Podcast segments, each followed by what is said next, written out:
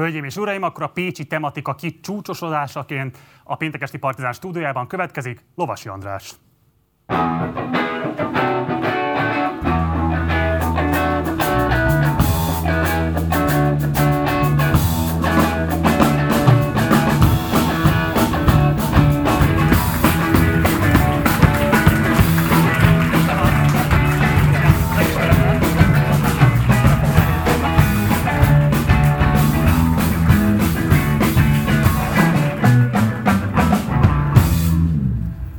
Szia András!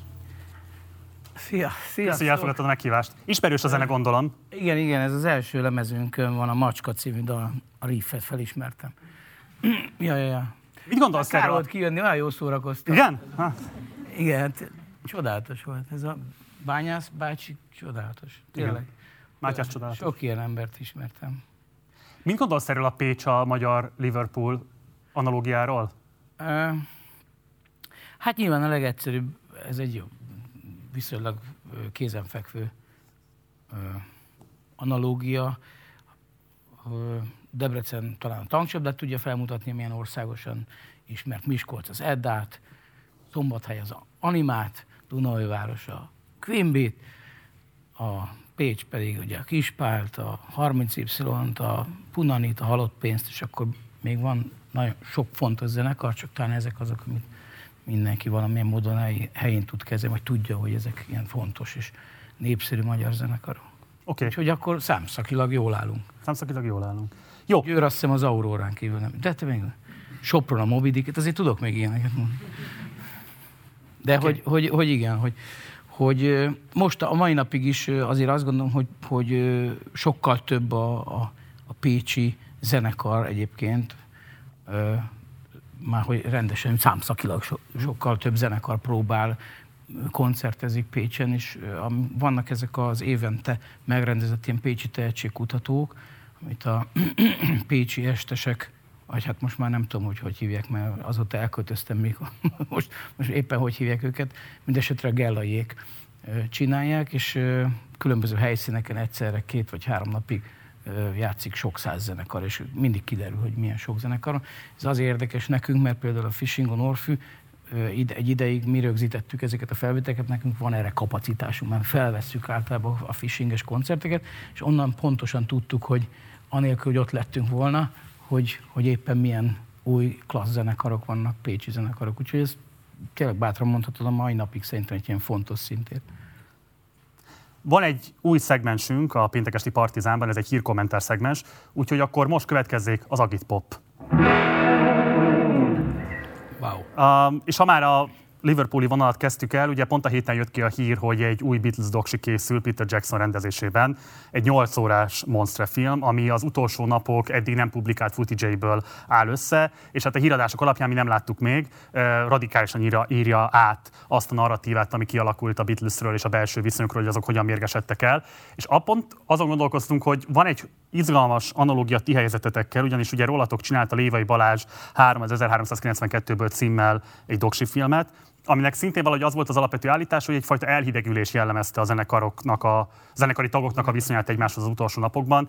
A te véleményed szerint, hogyha megszerezhetnénk a nyersanyagot, tudnánk ebből radikálisan új összeállítást is létrehozni? Mennyire volt az reprezentatív, ami abban a filmben bemutatásra került?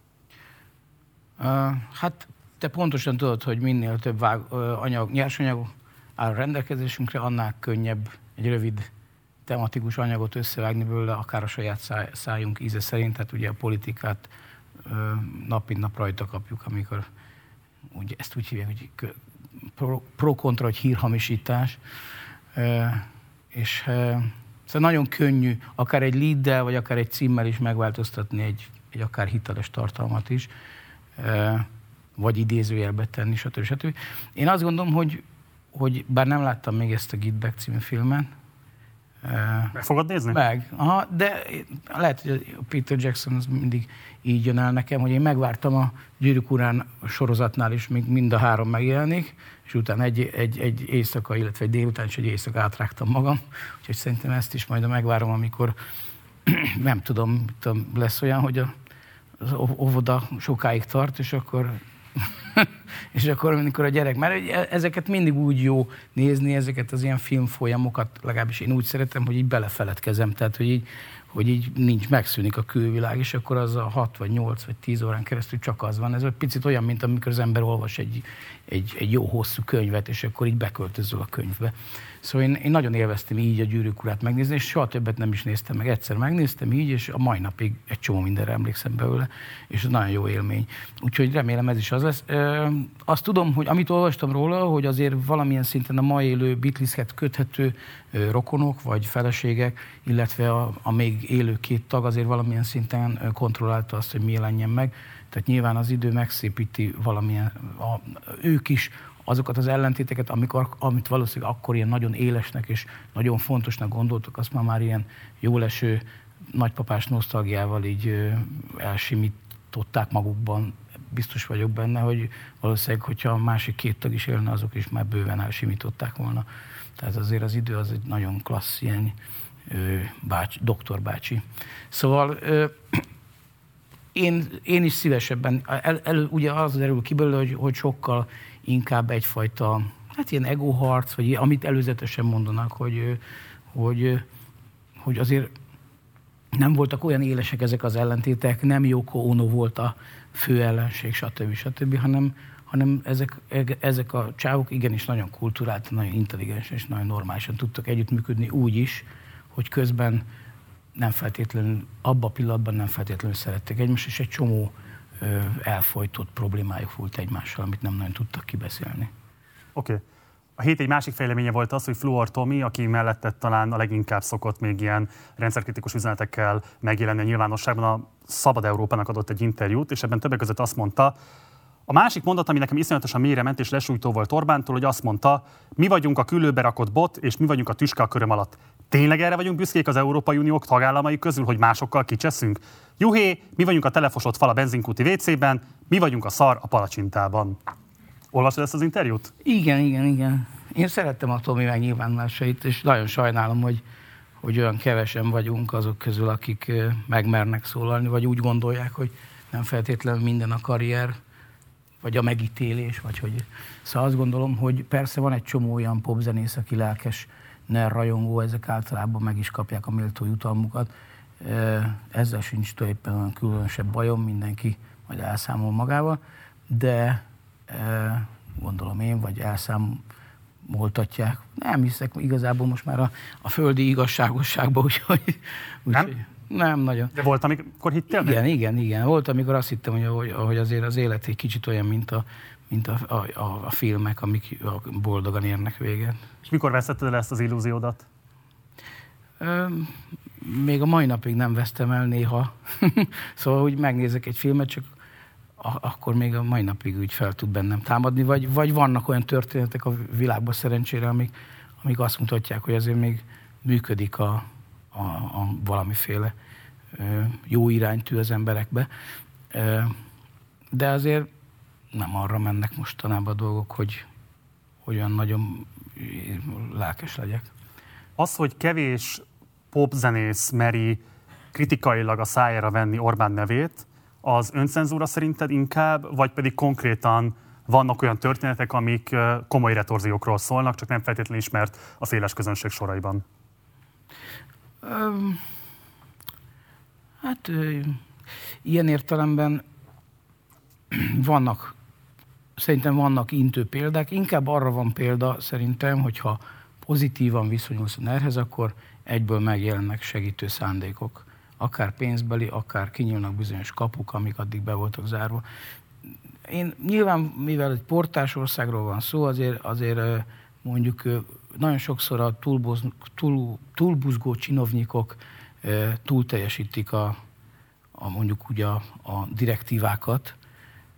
Nem hiszem, hogy, hogy egy ilyen direkt központi utasításos rendszerben működne a magyar kultúra irányítása.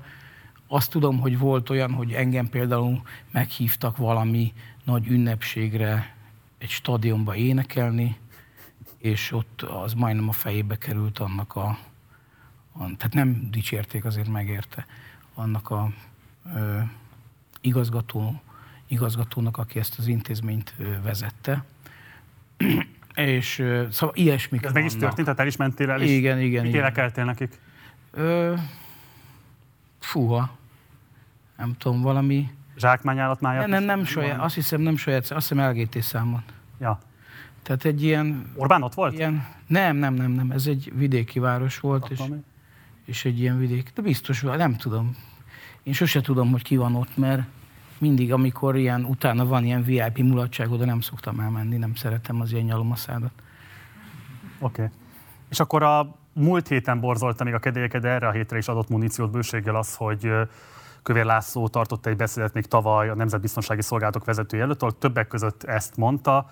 A magyar politikai osztály egyik része önrendelkező államban és öntudatos nemzetben gondolkodik, ilyenben hisz és ilyenért dolgozik, a politika másik része pedig az önfeladó állam és önmarcangoló nemzet politikai hagyományának jegyében cselekszik. Tisztelt kollégák, én ezt a politikai helyzetet tartom a legveszélyesebb nemzetbiztonsági kockázatnak, amely Magyarországot fenyegeti. Nekem volt vitám erről újságíró kollégákkal, mert én nem voltam benne százszerzalékig meggyőződve, hogy valóban Kövér László itt egyébként az ellenzéket nevezte volna nemzetbiztonsági kockázatnak, de elég éles vita alakult ki, és kaptam olyan érveket, ami alapján el tudom fogadni, hogy itt a kontextus elég egyértelműen utal erre. Te mit gondolsz erről a beszédről? Valóban az ellenzéket nevezte el nemzetbiztonsági kockázatnak Kövér László? Inkább arra gondoltam, amikor olvastam, megpróbálok válaszolni arra is, amit kérdeztél, de elmondom, hogy én mit gondoltam, amikor olvastam, hogy, hogy ez legyen a nemzetbiz, nem, nemzetbiztonságnak a legnagyobb problémája, hogy, hogy ekkora kockázat. Már hogyha valójában ez az ellenzékre vonatkozik, akkor, akkor nagyon nagy biztonságban vagyunk, én úgy látom.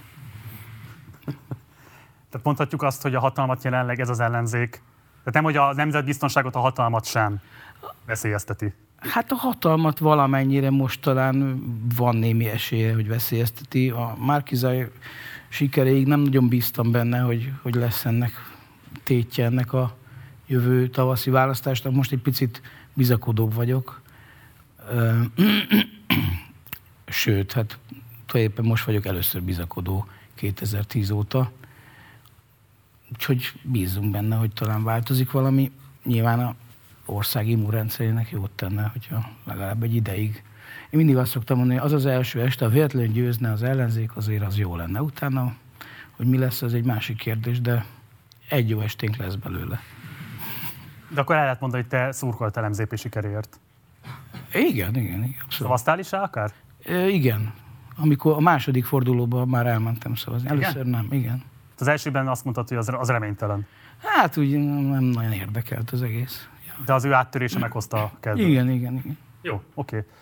Van egy másik áttörés is, amit most szeretném, hogyha megidéznek itt a stúdióban, ugyanis végighallgatva a diszkográfiádat volt egy dal, ami különösen megtetszett nekem. Ez egy ős kispáldal, a forradalmár. Kérlek, hogy meséld, el, hogy mi a története ennek a dalnak. Hát valami, valamikor, ez az első dalaink közül való, tehát valamikor 87-be írtuk, és akkor már mentek ezek a márciusi, március 15-i, illetve október 23-ai megemlékezések, illetve ellenzéki megmozdulások, főleg Budapesten. És akkor emlékszem, hogy jöttek haza az egyetemisták, már hogy a nagyobbak, mert én akkor kezdtem. Ugye én 87 ö, szeptemberébe kezdtem el a Pécsi Egyetemet, és akkor, és hát főiskolát akkor még úgy hívták, és, és akkor ültünk valami egyetemi kocsmába, és akkor jöttek a, a lelkes egyetemisták, és mondták, hogy ezt már nem lehet a szőnyeg alá söpörni, és hogy ez már megállíthatatlan ez a folyamat, és, és nagyon pozitív volt a hangulat, és, és aztán utána valamikor még volt a, nem tudom, ez mikor, mikor volt a le- legendás, ma, ma már legendássá tupírozott Orbán beszéd, aki kikergette az oroszokat? Na, mikor volt? Ki tudja? 89? 89. június? Jó, mikor a Nagy Imre temetés, ugye? Újra temetés. És, és akkor emlékszem, hogy még hozzáírtam egy verszakot. Tehát, hogy azért ez így fejlődött a, a dal, amit, amit a, aztán néha énekelünk, néha nem, tehát három verszak va- va- van benne, nincs különösebb története, de az, az sem az Orbánhoz kapcsolódik, hanem emlékszem, hogy próbáltunk a Szenes klubba, a legendás Pécsi Szenes klubba, amit ugye a bányászok tiszteletére neveztek el Szenes klubnak, és, és ott a sarokban volt egy televízió, amikor még voltak videódiszkók, és akkor ott a videódiszkó biztosító televízión ment éppen a, az adás, és akkor ott mondta az Orbán ezt a beszédet, és ott nézték a, az egyetemisták, és akkor is beszélték ezeket a hogy hú, ez kellett volna, vagy ez bátorság, ez most nagy bátorság, vagy kis bátorság, vagy most mi lesz, hogy lesz, visszajönnek erre az oroszok, meg ilyesmi. És igazából ez a dal is azért egy picit inkább egy ilyen szerintem, miközben azt gondolták sokan, hogy én arról énekelek, hogy én vagyok az egyetlen forradalmár a városban, hiszen a egyes szám első személyű a, a fogalmazás, de ez inkább egy, egyfajta ilyen szerep. Tehát, egy, egyfajta, tehát én inkább akkor is egy picit távol voltam ettől, és néztem ezeket a figurákat, akkor is már lehetett látni, hogy, hogy, hogy ki lesz majd milyen nagyjából attitűdjét tekintve, mint hogy most is lehet látni, hogyha valaki forradalmi lelkületű, lehet látni, hogyha valaki inkább szeret így a háttérben nézelődni, lehet látni, hogy kiből lettek volna mostanra kisztitkárok, meg komcsi pártitkárok, hogyha nem vonulnak ki az oroszok. Tehát hogy én azt gondolom, hogy olyan nagyon sok minden nem változik azzal, hogy mondjuk ugye rendszerváltozás volt, nem változott azzal, hiszen azért látjuk, hogy akár a Fideszben is milyen sokaknak vannak mondjuk pártállami gyökerei, akár családi, akár a saját karrierjük révén. Ők is szinte mindenki büszke. Arra utalsz, hogy a Fidesz nem mostanra az utódpárt? Hát én ma, nem, hát én arra, arra utalok, hogy generációsan általában mindig vannak olyan figurák, akik így kiválasztódnak, mm. és így politikusok lesznek belőle, és igazából a politikát, mint, mint fő karrier, nem tudom, mint ilyen pályát látják maguk előtt. Én azt gondolom, hogy azok a jó politikusok, akik, vagy én azt szeretném gondolni, hogy azok lesznek a jó politikusok, akik alapvetően nem politikusnak készülnek, csak bizonyosféle kényszerek miatt aztán politikussá válnak, egyszerűen azért, mert van bennük egy erős jobbítási vagy, vagy változtatási szándék. És szerintem egy jó dolog, mint amikor valaki én különböző politikus keltetőkben, akár Fidelitas, akár a, biztos az MSZP-nek is van egy ilyen, csak annak nem tudom a nevét, vagy, a, vagy ezek a helyük, meg hök, meg ezek a mindenféle ilyen egyetemista politikus keltetők. Szóval ahol, ahol a pénz közelébe, az információ közelébe és a hatalom közelébe lehet sündörögni, az már meglátszik, mit tudom én, egy ilyen viszonylag fiatal korban is már. Oké, okay. szóval ez egy 88-as dalod, és arról énekelsz, hogy te legalább fölrajzoltál egy kalasnyikovot az utcafalára, és itt van egy analógia velem, mert hogy nekem még nem sikerült forradalmárként a Sándor Palotát eltalálnom egy bombával. De, de most mégis azt fogom kérni tőled, hogy idézzük meg ezt a dalt, mégpedig azért, mert a szerkesztő nagyon szerette a te úgynevezett csendesülős koncertjét, és itt előjött szintén, hogy sokaknak van, vagy van itt olyan ember a közönség során, akinek van szintén nagyon kedves emlék erről. Úgyhogy most a forradalmár dalt szeretném, hogy akkor játszani nekünk itt a péntek esti partizán kanapéján. Következik a forradalmár. Jó. Oda. Igen, ide átülök. Ez a forradalom, mert ez egy mai verzió, mert ez pont nem volt meg ilyen csendesülősbe különben, de mert ez úgy egy akkord az egész, tehát ilyen hálátlan megcsinálni egy gitáron, de igyekezni fogok. Köszönöm szépen.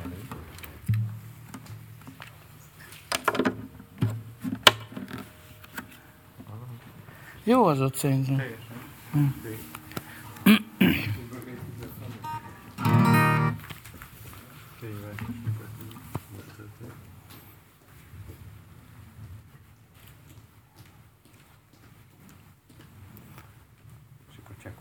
Ja, ez elnélkül is ment volna. Csak vannak úgynevezett nézők, tehát... Várjál, várjál, jó ez így? Egy-kettő, egy-kettő.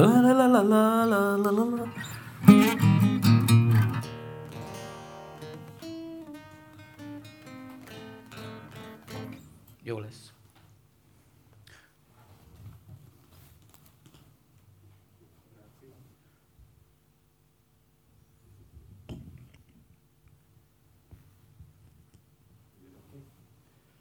Persze, hogy jó, persze, hogy jó.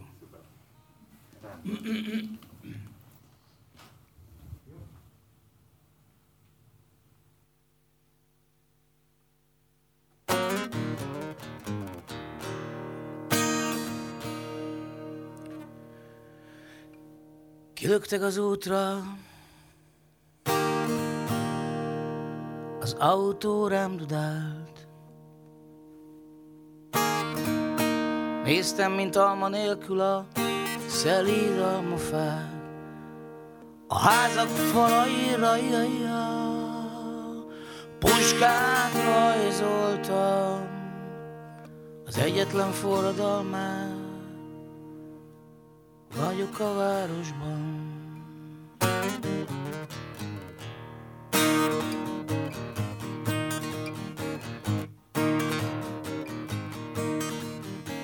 Most puska a vállamon, a lovam felnyerít.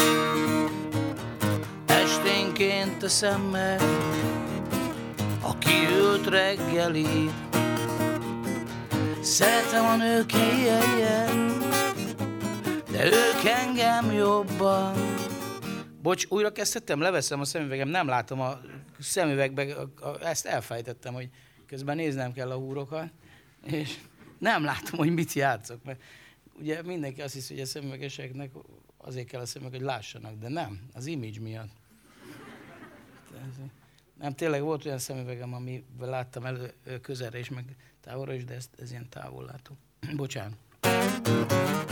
Ja? Itt vagyok, figyelek. És me- mellé nyúlkálok, nem látom a urokat.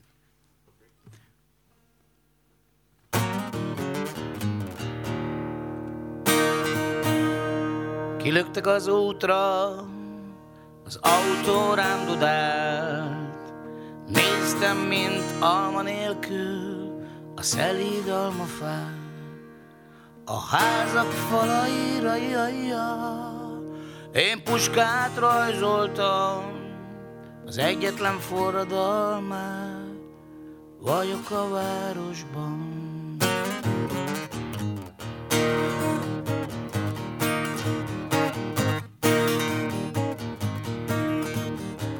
Most puska a vállamon, a lovam felnyerít, esténként teszem meg a kiült reggeli. Szeretem a nők helyejen, de ők engem jobban. Az egyetlen forradalmát vagyok a városban.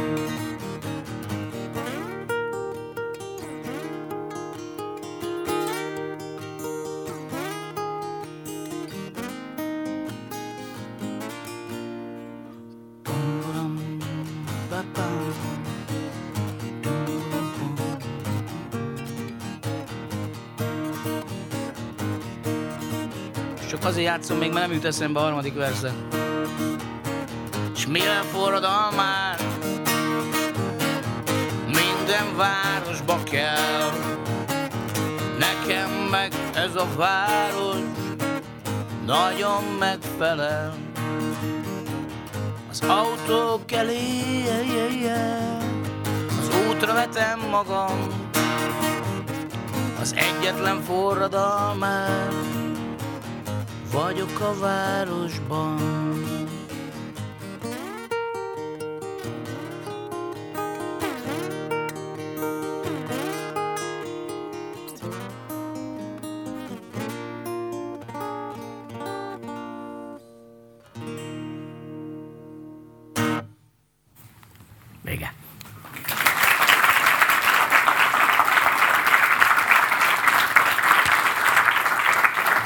Köszönöm szépen! Köszönöm szépen. Ez volt a forradalmár, hamarosan következik az interjú Lovasi Andrással, maradjatok velünk. Uránvárosban születtél, Pécsen az egy városrész, és a gyerekkorodnak nyilvánvalóan meghatározó szintre kellett, hogy legyen. Számodra mi az uránvárosi ősélmény? A Polák Mihály négyben laktam, a kettőbe ö, laktak a barátaim, főleg, de a négyben is volt egy-két barátom, de ez a klasszikus ilyen lakótelepi gyereksereg voltunk, szerintem olyan 6-8-9 hasonló korú, hasonló ívású gyerek volt. Voltak még hozzánk hasonló korúak egyébként, csak ők nem lettek valahogy barátok, vagy ők, ők is benne voltak így egy ilyen nagyobb merítésben, de mi lettünk azok, akik így össze tartottunk, és akkor az első zenekaromat is a, vagy hát nem a zenekarunkat, akkor még úgy fogalmazok, hogy nagy képű volt, hogy a zenekaromat, de ha úgy nézzük, hogy én is benne lehettem, akkor, akkor viszont nagyon szerény. Szóval, hogy a, hogy, hogy a, a, a helyi erőkből alakítottuk. Az volt a nevünk, hogy Piros Ló, és azért volt az a nevünk, mert egy pirosra festettük, egy minium vörösre festettük a, pince egyik ajta, egy, egy, volt egy ilyen pince helység, amit nem lehetett másra használni, milyen lejtett a lépcső alatt volt, és így lejtett a mennyezete, és azt megkaptuk a, a felnőttektől, hogy azt használjuk ilyen, ilyen energialevezetésre, és akkor ott ö, alakítottunk zenekart, és ezért Piros Ló volt a nevünk, és aztán ez olyan 13-14 éves korunkban volt, akkor téppe tényleg az volt, hogy te leszel a dobos, te a basszusgitáros, te a gitáros, akkor én voltam a gitáros, akivel később tovább vittük az zászlót, a Boglári Gábor barátom, ki most Svédországban gyermekorvos, ő lett a basszusgitáros. Tehát mi ketten voltunk, aztán 18 éves korunkig a zenekar, és akkor fociztunk, és és gitároztunk, vagy hát dalokat írtunk, és mi, tehát már akkor rockoperát írt, tehát nagy, nagyon, rockoperát írtál, nagyon, nagy form, nagyon nagy formátum. Miről írtál rockoperát? Hát na jó, ne, akkor, akkor mondjuk egy ö, rock oratóriumot, jó? Pláne. Jó. szóval az volt a, gyil, a gyilkos, a, az ördög, a gyilkos és a lány valami ilyesmi volt, és az a lényeg, hogy ment a lány, nagyon tiszta volt, ment a patak, patak felé, gondolom vízért, tehát egy ilyen kicsit ilyen pantaisztikus kezdés, és akkor nagyon ártatlanul megy a vízér a lány, és akkor a gyilkos és az ördög összefog, hogy az egyik megöli, a másik pedig elviszi a lelkét. És akkor, de ez ugye eddig nagyon tetszik, és hát akkor, most várom a fordulat, valami nyilván lesz majd drámai. Igen, és akkor semmi, hát így megy a lány a korsóval, oda jön a gyilkos, megöli, állj leány, enyém vagy, ez volt szó szerint. Állj leány, enyém vagy, a tested ad nekem, hajnal, bíbor, réten, hempereg velem. Hát úgy abuzálja is, tehát mielőtt megölni. És, és a... most egy kortás formában ennek lenne kellett egy ilyen Igen, és akkor, és akkor utána ö, mi történik? Ja igen, és akkor az történik, hogy viszont a, annyira tiszta a lány, hogy hogy lelke mennybe száll még azon éjszakán. Mindjárt a rím is meg volt. És akkor ezért az ördög a gyilkost viszi el. Ugye ez, ez a vége? Ez a vége. Itt már vége is van. Jó, oké. Okay. Jó, hát nem fejezted be. De szerintem, hát ez, hogy mondják, ezt egy ilyen, valószínűleg egy ilyen vásári forgatagba ez egy ilyen negyedórás rockaratóriumnak elment volna, vagy nem tudom pontosan. Most a száma fogják rajta ki, hogy előbb-utóbb elő kell majd vele rukkolnod.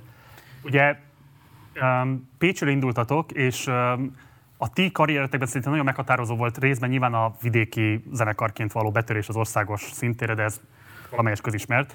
Egy kevésbé közismert aspektus szerintem az, hogy hogyan hatott rátok az, hogy konkrétan az utolsó generáció voltatok, aki meg tudta csípni valamennyire ezt a klubéletet, és ezen keresztül eljutni egy sokkal szélesebb közönséghez.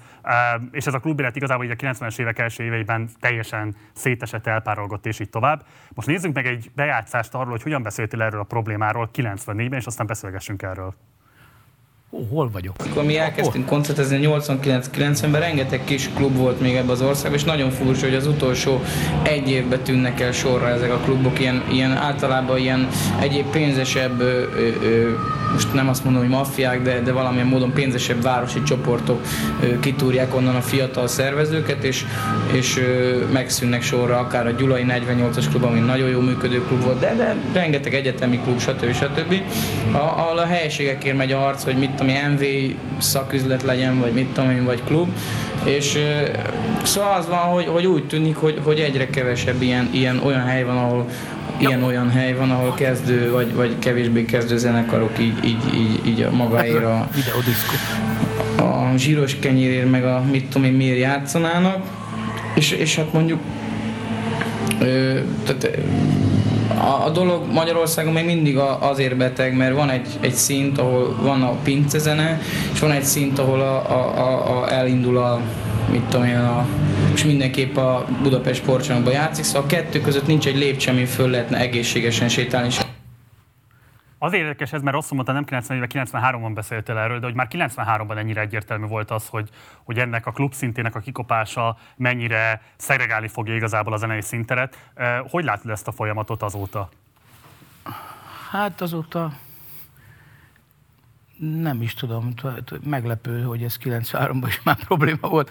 Nem, gyakorlatilag elég szomorú, hogy nagyjából ugyanezek a problémák, most már nagyobbak a problémák. Tehát amikor ezt 93-ban mondtam, akkor mondjuk ezen a 93-as turmén durván 40 állomást tudtunk csinálni ezekkel a módszerekkel, tehát ilyen házilagos, tudod, csináld magad, plakátragasztásos, tényleg mindent mi csináltunk módszerekkel, és, és nyilván mivel nem volt túl, túl nagy a rezsink, ezért ezek, ezek nyereséges turnék voltak. Tehát ne, a lényeg az, hogy 40, 45 olyan helyszín volt az országban, ahol lehetett mm, különösebb az, különösebb az állami, vagy az ilyen hivatalos infrastruktúrákat nem igénybe véve meg lehetett jelenni.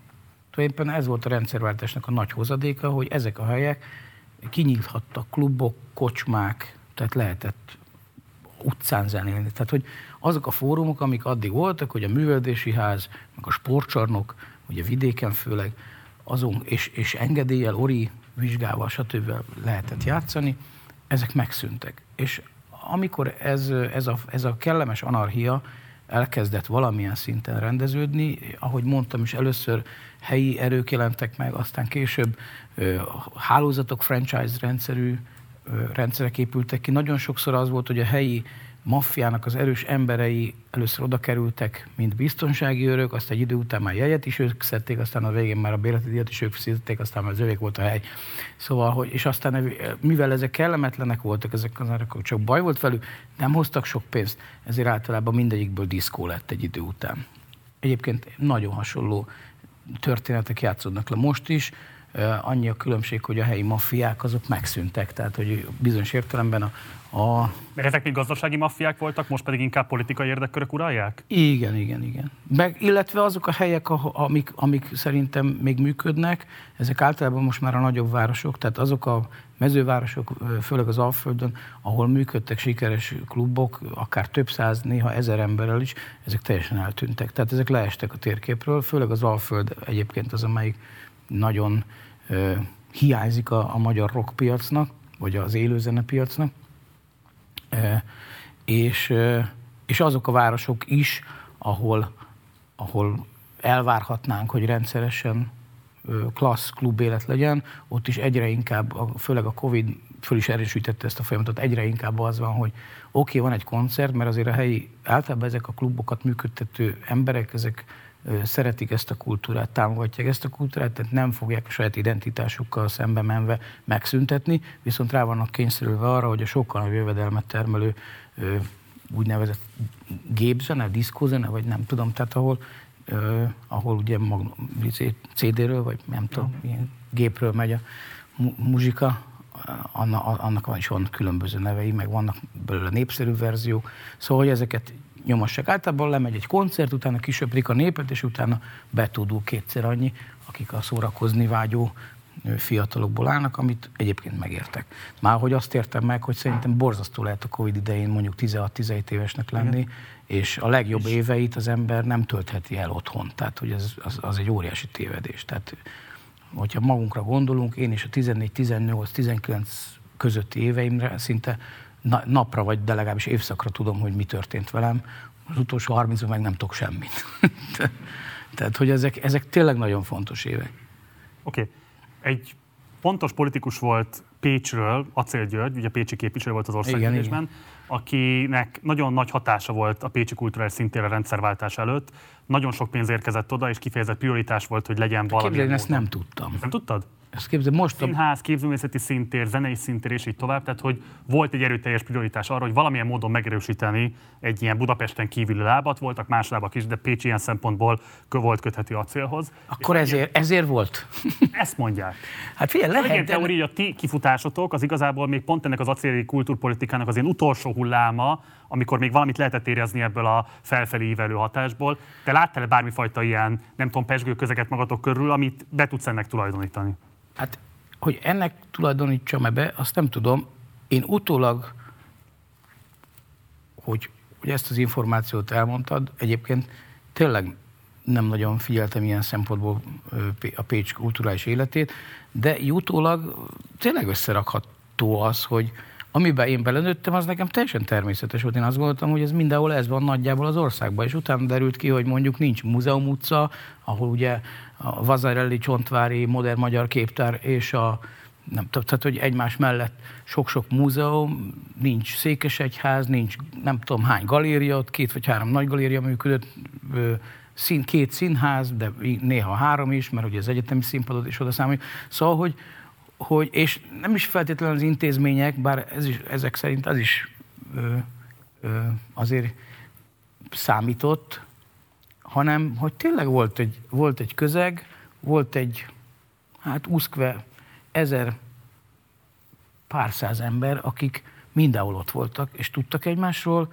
és ez volt a város művész értelmisége. És hogyha úgy nézzük, a Koszics Attilának egyébként aki egy ilyen nagy ő, tüke megfejtő, most jelent meg egy könyve tavaly, amelyik a pécsi avantgard kultúrát térképezi fel 80-as, 90-es évek, főleg a 80-asokra fókuszál.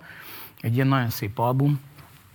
És és hát ugye én lapozgatva, hogy láttam, hogy hé, ezt is ismerem, hé, ez is tudom, és akkor így kiderült, hogy én egy pesgő kulturális közegben voltam. Én azt annak idején nem annyira láttam, mert közben meg lesajnáltuk magunkat, hogy, hogy nem a, a világ közepén élünk, ami nem Budapest volt egyébként. Ha nem? Hát úgy nem tudom, úgy, úgy sejtettük, hogy ez van valahol. Tehát, Aha. hogy Budapest volt azért, tehát hogy az idősebbek, azok azért volt el összejárás, valami, volt valamiféle kommunikáció, illetve hát Pécs azért egy, egy népszerű koncerthely volt, tehát a, az, a, annak idején a, a Pesti Underground, ugye ezek a meg, mondjuk a, a popzenei része, amelyik meghatározza, meghatározta nagyon sokáig, meg még mindig nagyon fontos hatású a Balaton, az Európa kiadóna, Eurotik, ezek, ezek a bizottság, ezek mind-mind játszottak Pécsen, nem is egyszer. Tehát nekik volt ott közönségük, többek között én. Én az utolsó Neurotik koncerten is voltam. Na mindegy. Mikor, hol? A Dosóba volt, és szerintem 1988, 9, nem tudom.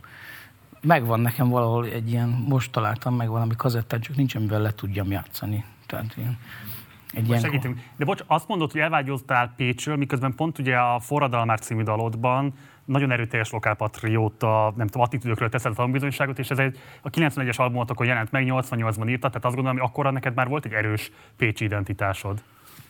Uh, igen, de hát attól még valahova el akarsz menni, attól függetlenül, hogy nehéz elmenni onnan, jó esetben, ahol vagy. Mm.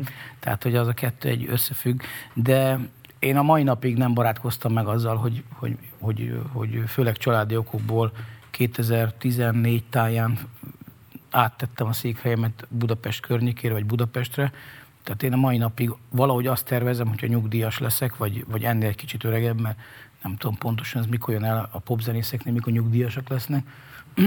szóval, hogy a, akkor én visszaköltözök. Tehát, hogy én nem, nem, nem, én nem barátkoztam meg Budapesttel, ö, nem, én már valószínűleg túl késő jöttem el ahhoz, hogy, hogy ide gyökeret tudja kereszteni. 2010 volt az Európa Kulturális Fővárosa év, amelynek te is egyik arca voltál. Ideig. Egy ideig. Amit ugye nagyon hamar kicsavartak a helyi kezdeményezők kezéből a politikusok, az országos politika és a helyi politika is valamelyest, és hát egy elég sajátos kulturális év lett végül belőle. Ugye ez egy nagy esély lett volna arra, hogy Pécs valamilyen módon újra értelmezze a saját örökségét, részben a bányász örökséget, részben az egyetemvárosi örökséget, és így tovább. Hát talán kimondhatjuk, hogy ez sajnos nem jött létre. És közben azt is kimondhatjuk, hogy 90 óta mostanra több mint 30 ezeren vándoroltak el a városból, tehát mi 90-ben 170 ezeren laktak a városban, most már csak 140 ezeren. Tehát bármennyire is rossz kimondani, de azért itt van egy lefelé tartó spirál. Szerintem Sőt, mi, hogyha... mit cseszett el Pécs vagy az ország igazából azzal kapcsolatban, hogy Pécs nem tudta befutni azt a pályát, amit akár be is futhatott volna? Hmm. Szerintem ennél durvábbak a számok.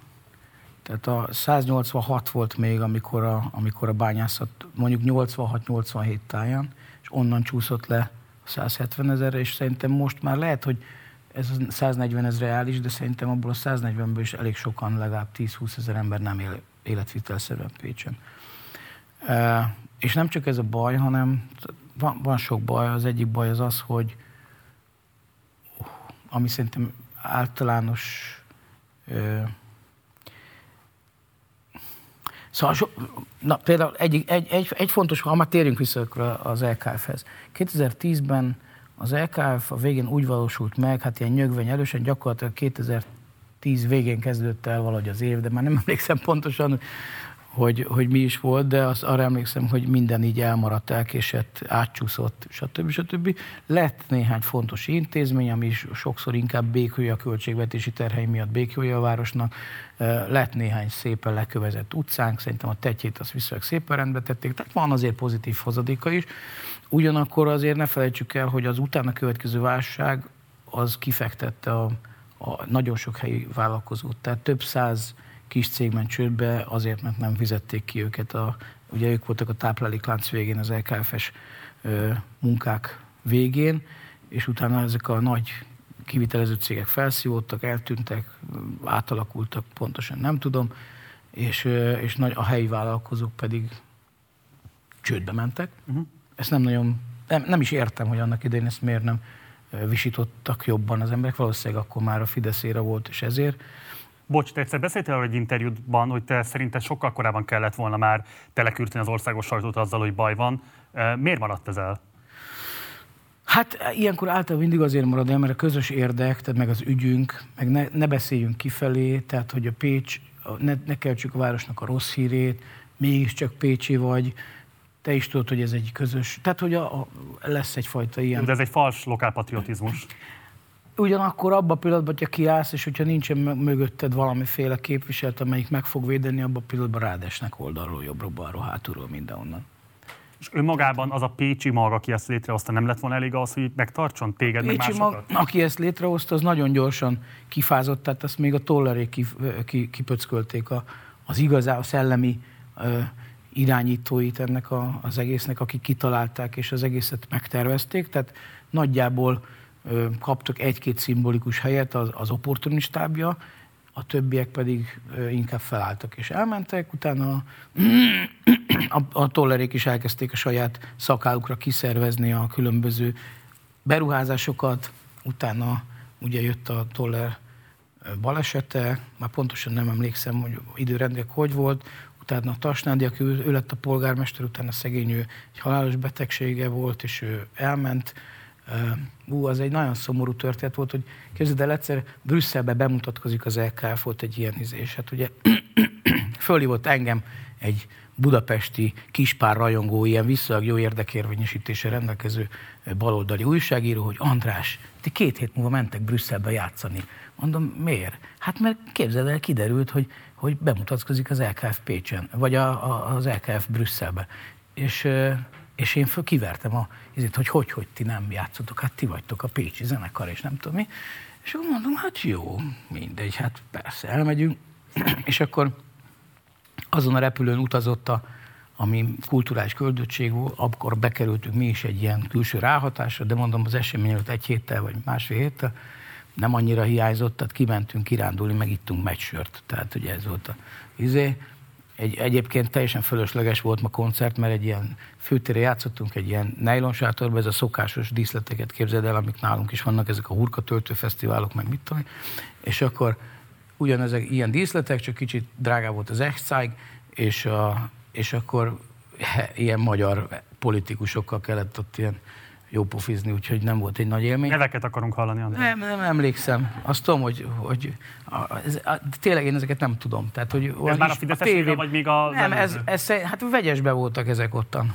Nem tudom. Ja, tehát ez egy nagy koalíciós rendezvény. Igen, ez egy ilyen, mindenki megjelent ott, aki gondolom, nem tudom, aki szerette a füstölt szalonnát, nem tudom. Meg a kispált. Ja, hát az kevésbé.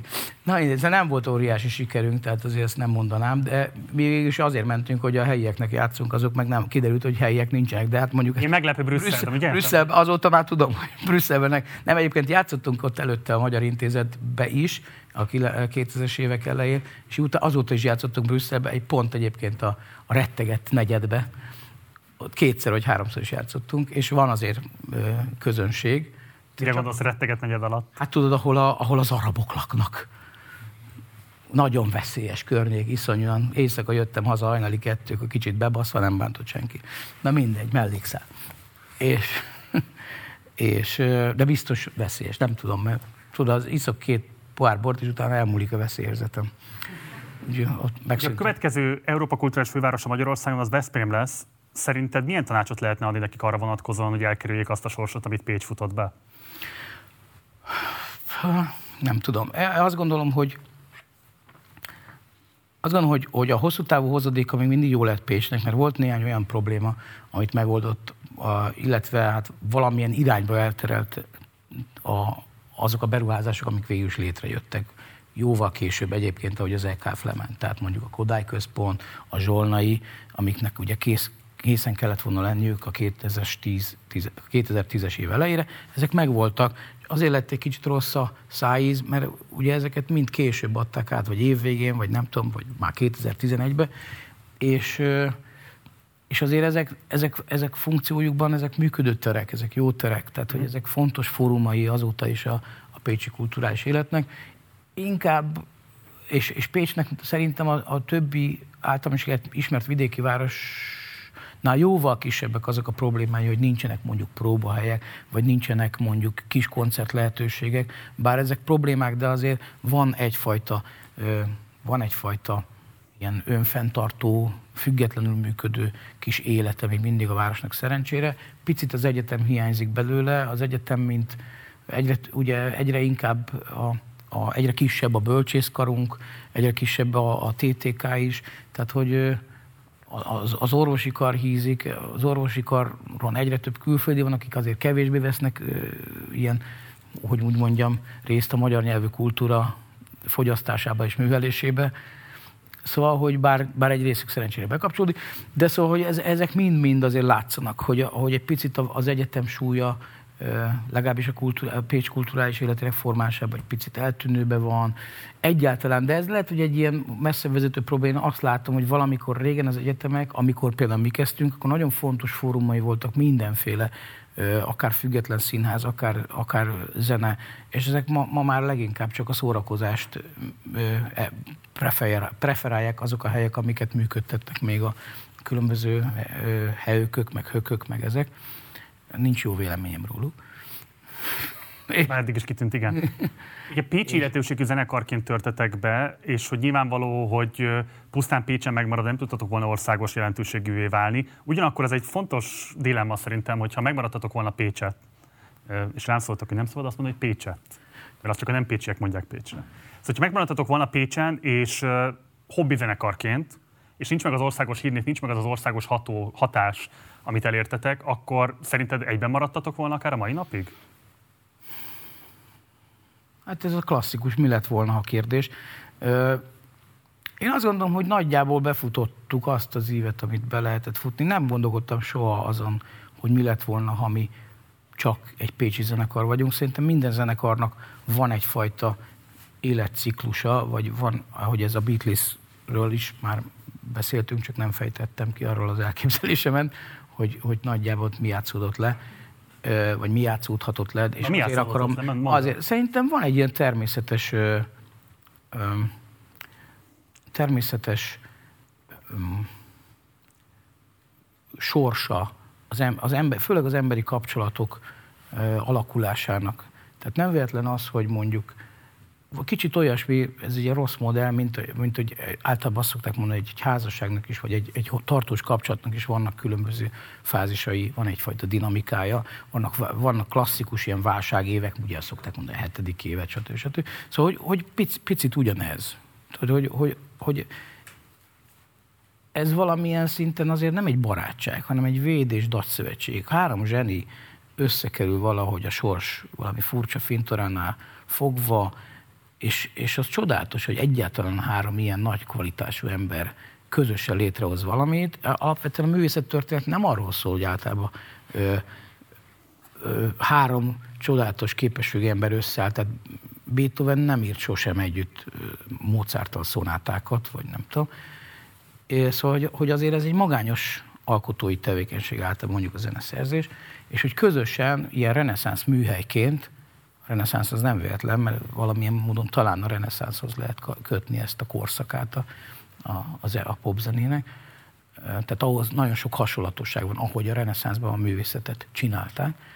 Szóval, hogy szerintem ez egy gyönyörű dolog, hogy így, hogy így 6-8 évig csinálnak 12 lemezt, renge, filmeket, szinte megállás nélkül dolgoznak. Egy ilyen, a mai, mai adja felfoghatatlan tempóba. Tehát, hogy egyszerűen felgyorsul az idő. A Let It Beat, ezt, ugye ez magát a filmet három hét alatt készítették, a, a forgatást, a dalok megírását szinte nulláról, vagy ilyen vázlatokból írják meg a lemezt, és hogy, hogy ennek van egy, egyfajta intenzitása, ezt nem, nem lehet húsz évig húzni. Tehát, hogy itt, itt azért kopnak közben az emberi viszonyok, kopnak, az energiák elhasználják a, a, a, ezeket a, a, ezek a nagy szellemek, ahogy vívódnak, meg vívnak, meg, meg vajudnak, az, azért óhatatlanul azok elhasználják egy, azt, a, azt, az, azt a szeretet mennyiséget, amelyik, amit felhasználnak, fel, felhalmoznak magukba közbe. Ez biztos, hogy így van, ezt nem tagadom, de hogy felteszem azért vannak külső hatások is, amik számítanak, és kifejezetten rólatok beszélve. Nektek volt-e olyan ö, küzdelmetek, ami kifejezetten abból származott, hogy Pécsről törtetek be a fősodorba, tehát a pécsi, nem tudom én, múlt, a pécsi meghatározottság az ilyen szempontból okozott-e, nem tudom én, többletterhet, akár lelki értelemben, amit meg, amivel meg kellett küzdenetek, és ez erodált-e bármilyen szinten a belső viszonyokat? Ez egyáltalán nem biztos, hogy nem volt, de akkor mi ezt nem éltük meg. Ö, ö, igen, tehát valószínűleg volt ilyen. Tehát, hogy egyszerűen az a, ez a vidéki, első osztály vidéki srác, vagy hogy van az Európa kiadószám. Szóval, hogy mi első osztály vidéki srácok voltunk, nem tudtuk, hogy mi az a backstage, nem tudtuk, mi az a line check, nem tudtunk egy csomó ilyen szót, amit akkor már a pesti zenészek tudtak, és, és, és így álltunk néha, hogy, hogy és a és, és hangszereinkkel, nem volt mikrobuszunk, nem volt autó, tehát hogy ilyen nagyon kezdetleges ilyen lelkesedésünk volt, és valószínűleg ez a lelkesedés, vagy ez a fajta közös lelkesedés volt az, ami elvitte bennünket odáig, hogy, hogy így az országos hírnévre vergődtünk. Mondok egy példát a Kispivel, mi, szóval ő be akarta fejezni, mert nem volt elég lelkes senki. Tehát a Kispi az annyira lelkes volt, amikor csináltunk valamit, hogy tehát a próbatermünkbe, vagy próbatermünk, egy pincébe próbáltunk.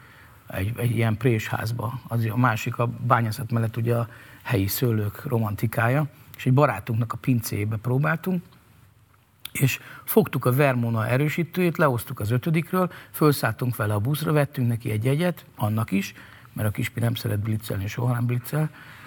És Te inkább? Én is csak az izgalom miatt. Most már nem, mert most már ciki. És, és akkor el, elvittük ezt, el, elvittük buszozni az erősítőt, utána próbáltunk, és utána visszabuszoztunk vele. Vagy elmentünk egy éjszaka, és kiplakáltottuk fél Dunántúlt. Vagy, tehát, hogy, hogy bizonyos értelemben akcionisták voltunk. Tehát, hogy ezt nem lehetett anélkül csinálni. Tehát mondok egy másik példát, Csagabi, tudod ki, Csagabi? Balassa Gyarmat, polgármestere most éppen Fideszes színekben, ő volt a Kino Puskin együttes énekese. És mi együtt indultunk, egyszer jelent meg lemezünk, meg mit tudom én, és így tényleg kortársak is vagyunk, meg minden, és egyszer ők akkor már egy idő után abba hagyták, ahogy kérdezted, hogy mi lett volna ha, na ők a mi lett volna ha, tehát ők ott maradtak Balassagyarmaton, így helybe, és így picit fontosabb volt valószínűleg a, a, azok a viszonyok, amikben ott ők voltak, vagy nem tudom pontosan, vagy lehet, hogy a Fidesz, mert ők benne voltak a legelejétől a Fideszbe. És, és valamikor 94-95-ben így újra elindultak. Mondta, hogy van egy új anyag, azt hiszem én is énekeltem rajta egy dalt. Volt az F a 94-es F egy vad esténk, amit megénekelt a Csagabi, és úgy gondolta, hogy akkor engem is bevesz az énekesek közé, hogy hitelesebb legyen a történet. Ez egy igazi ballada. Arról szól, hogy a Csiszár Jenő nőjét valahogy be, beejtettük a sárba, de hogy miért, azt már nem tudom. Összefolyik, mindegy. Szóval, hogy ja igen, van ez a fesztiválpados izé játék, tudod, hogy amikor valaki a szélén ül, és akkor ott ültök, és akkor egyszerre fölálltak, és akkor ő beesik, és akkor ezt játszottuk. Fánalmas, tudom.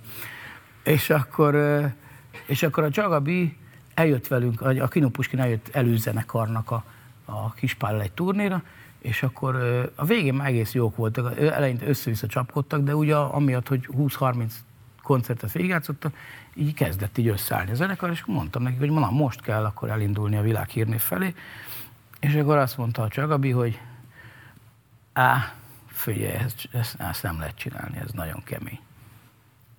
Tehát, hogy ő így, hogy belelátott abba, hogy mivel jár az, amit mi csinálunk, így azt mondta, hogy köszi. És inkább ázsipelt a politikára.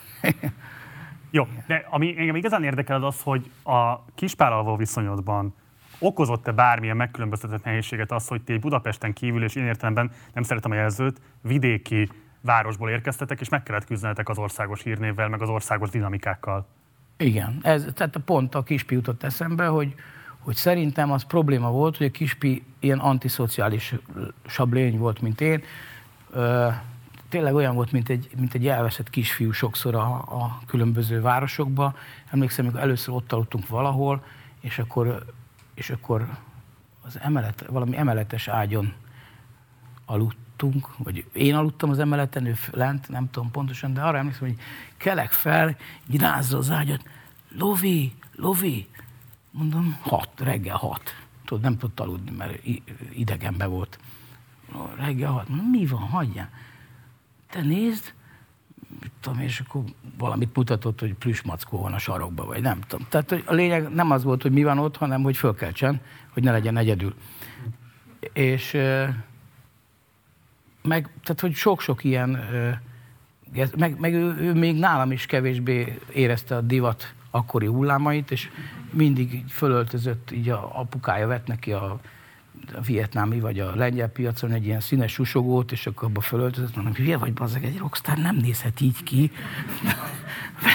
és akkor, de ez nem nagyon érdekelte, és akkor volt, hogy zenekari pénzből vettünk neki egy cipőt például fellépésre, mert valami ilyen Emlékszel, volt a Brosz nevű zenekar? Ez neked nincs meg 35 éves? A biztos, hogy megvan. Na, szóval, hogy a, a, a, a, ők egy ilyen akkori ilyen, ilyen kicsit csinált ilyen duó zenekar voltak, ilyen valami dánok, vagy svédek, a fene tudja, majd valaki biztos megírja SMS-be, hogy milyenek voltak. Ezt hagyja egy SMS-be, fogják kommentelni, és ott lesz egyébként egy teljes tracklist tőlük. Igen, szóval, hogy, és ilyen kicsit ez a módosnak a akkori verziója, a módos divat az a 60-as évektől megy mindig, ugye ezek a módok, ezek a robogós, ilyen uh-huh. fekete farmeres vonal, és ez hogy mindig van ennek egy ilyen kontinuitás, és ők is ilyen módosszerű, fehér zokni, és akkor fekete ilyen martesszerű bakacs, mint a tied, de a végén volt egy ilyen, egy ilyen fém pánt, amivel ah, így igen, meg, igen, igen. meg lehet rúgni az arrajárókat, vagy nem tudom pontosan mi a célja. Olyan védelmi eszköz, igen.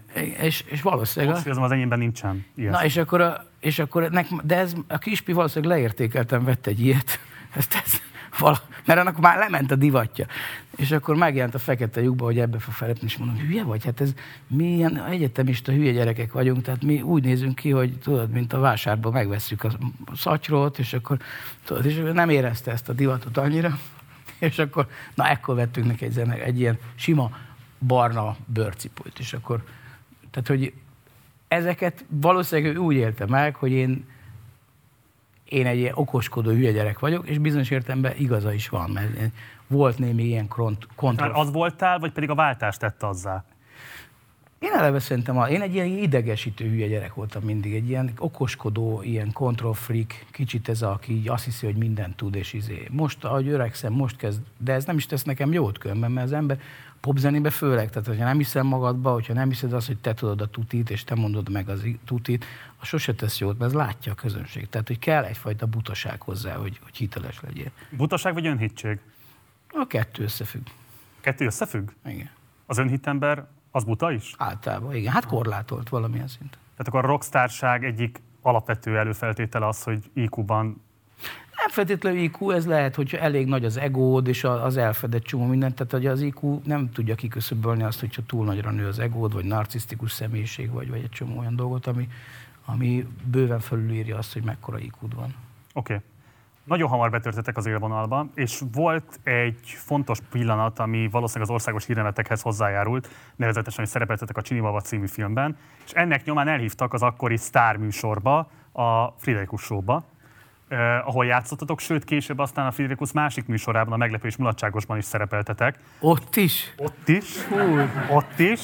Most ezt abból lett, egy, abból lett egy Most baj utána. Nézni, és különösen mielőtt még elkezdenénk bemutatni ezt a bejátszást, a nézőinknek mondanám, hogy mindenképpen nézzék a feliratot, ami a műsor alján látható, az egy igazi felirat, tehát nem irattuk rá, hanem konkrétan így ment adásba. Nem biztos, hogy lesz, jól lehet majd olvasni, akkor legfeljebb majd felolvasom én a végén. Szóval nézzük meg azt, hogy hogyan szerepeltetek Friderikus Sándornál kétszer is. Mennyit szerepeltek a tévében? Vagytok annyit, amennyit Ez nem az. kéne? Szerintem senki sincs a magyar zenekarok közül annyit. Azt a kurva. Senki sincs annyit a magyar zenekarok közül, amennyit kéne, szerintem.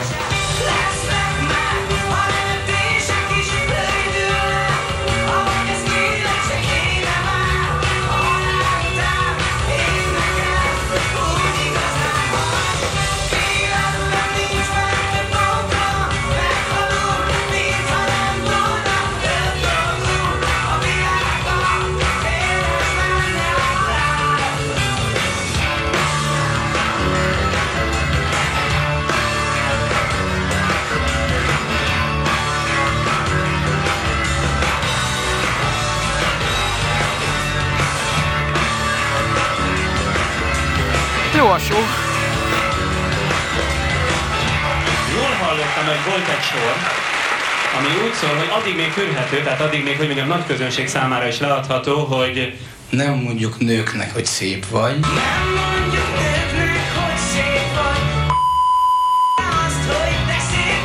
Ők nem mondják arra a kis... De szép nagy.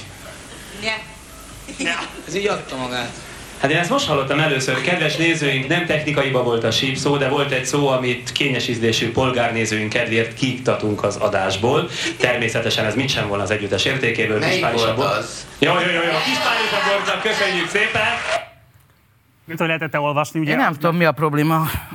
Ugye az volt al- alulra írva, Akkor idézőjelben, kimondottan rossz részt venni a nem megfelelően kitalált, próbáljunk meg jópofák lenni sókban, ennek ellenére ismét eleget teszünk Friderikus meghívásának, mert annyit számít, mintha nem létező két milliót rakott volna valaki a promócióba, nyilatkozta a műsor felvétel után egy jobb heti labban Lovasi András, a Kispál és a Borz énekese.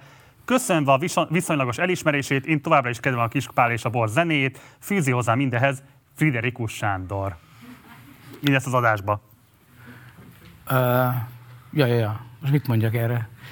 Hát igazából utána azt is mondta nekünk a Sándor, hogy nem szarunk oda, honnan eszünk, valami ilyesmit. Ugye ez egy ilyen, ez, ezt sokszor szokták mondani. Igen.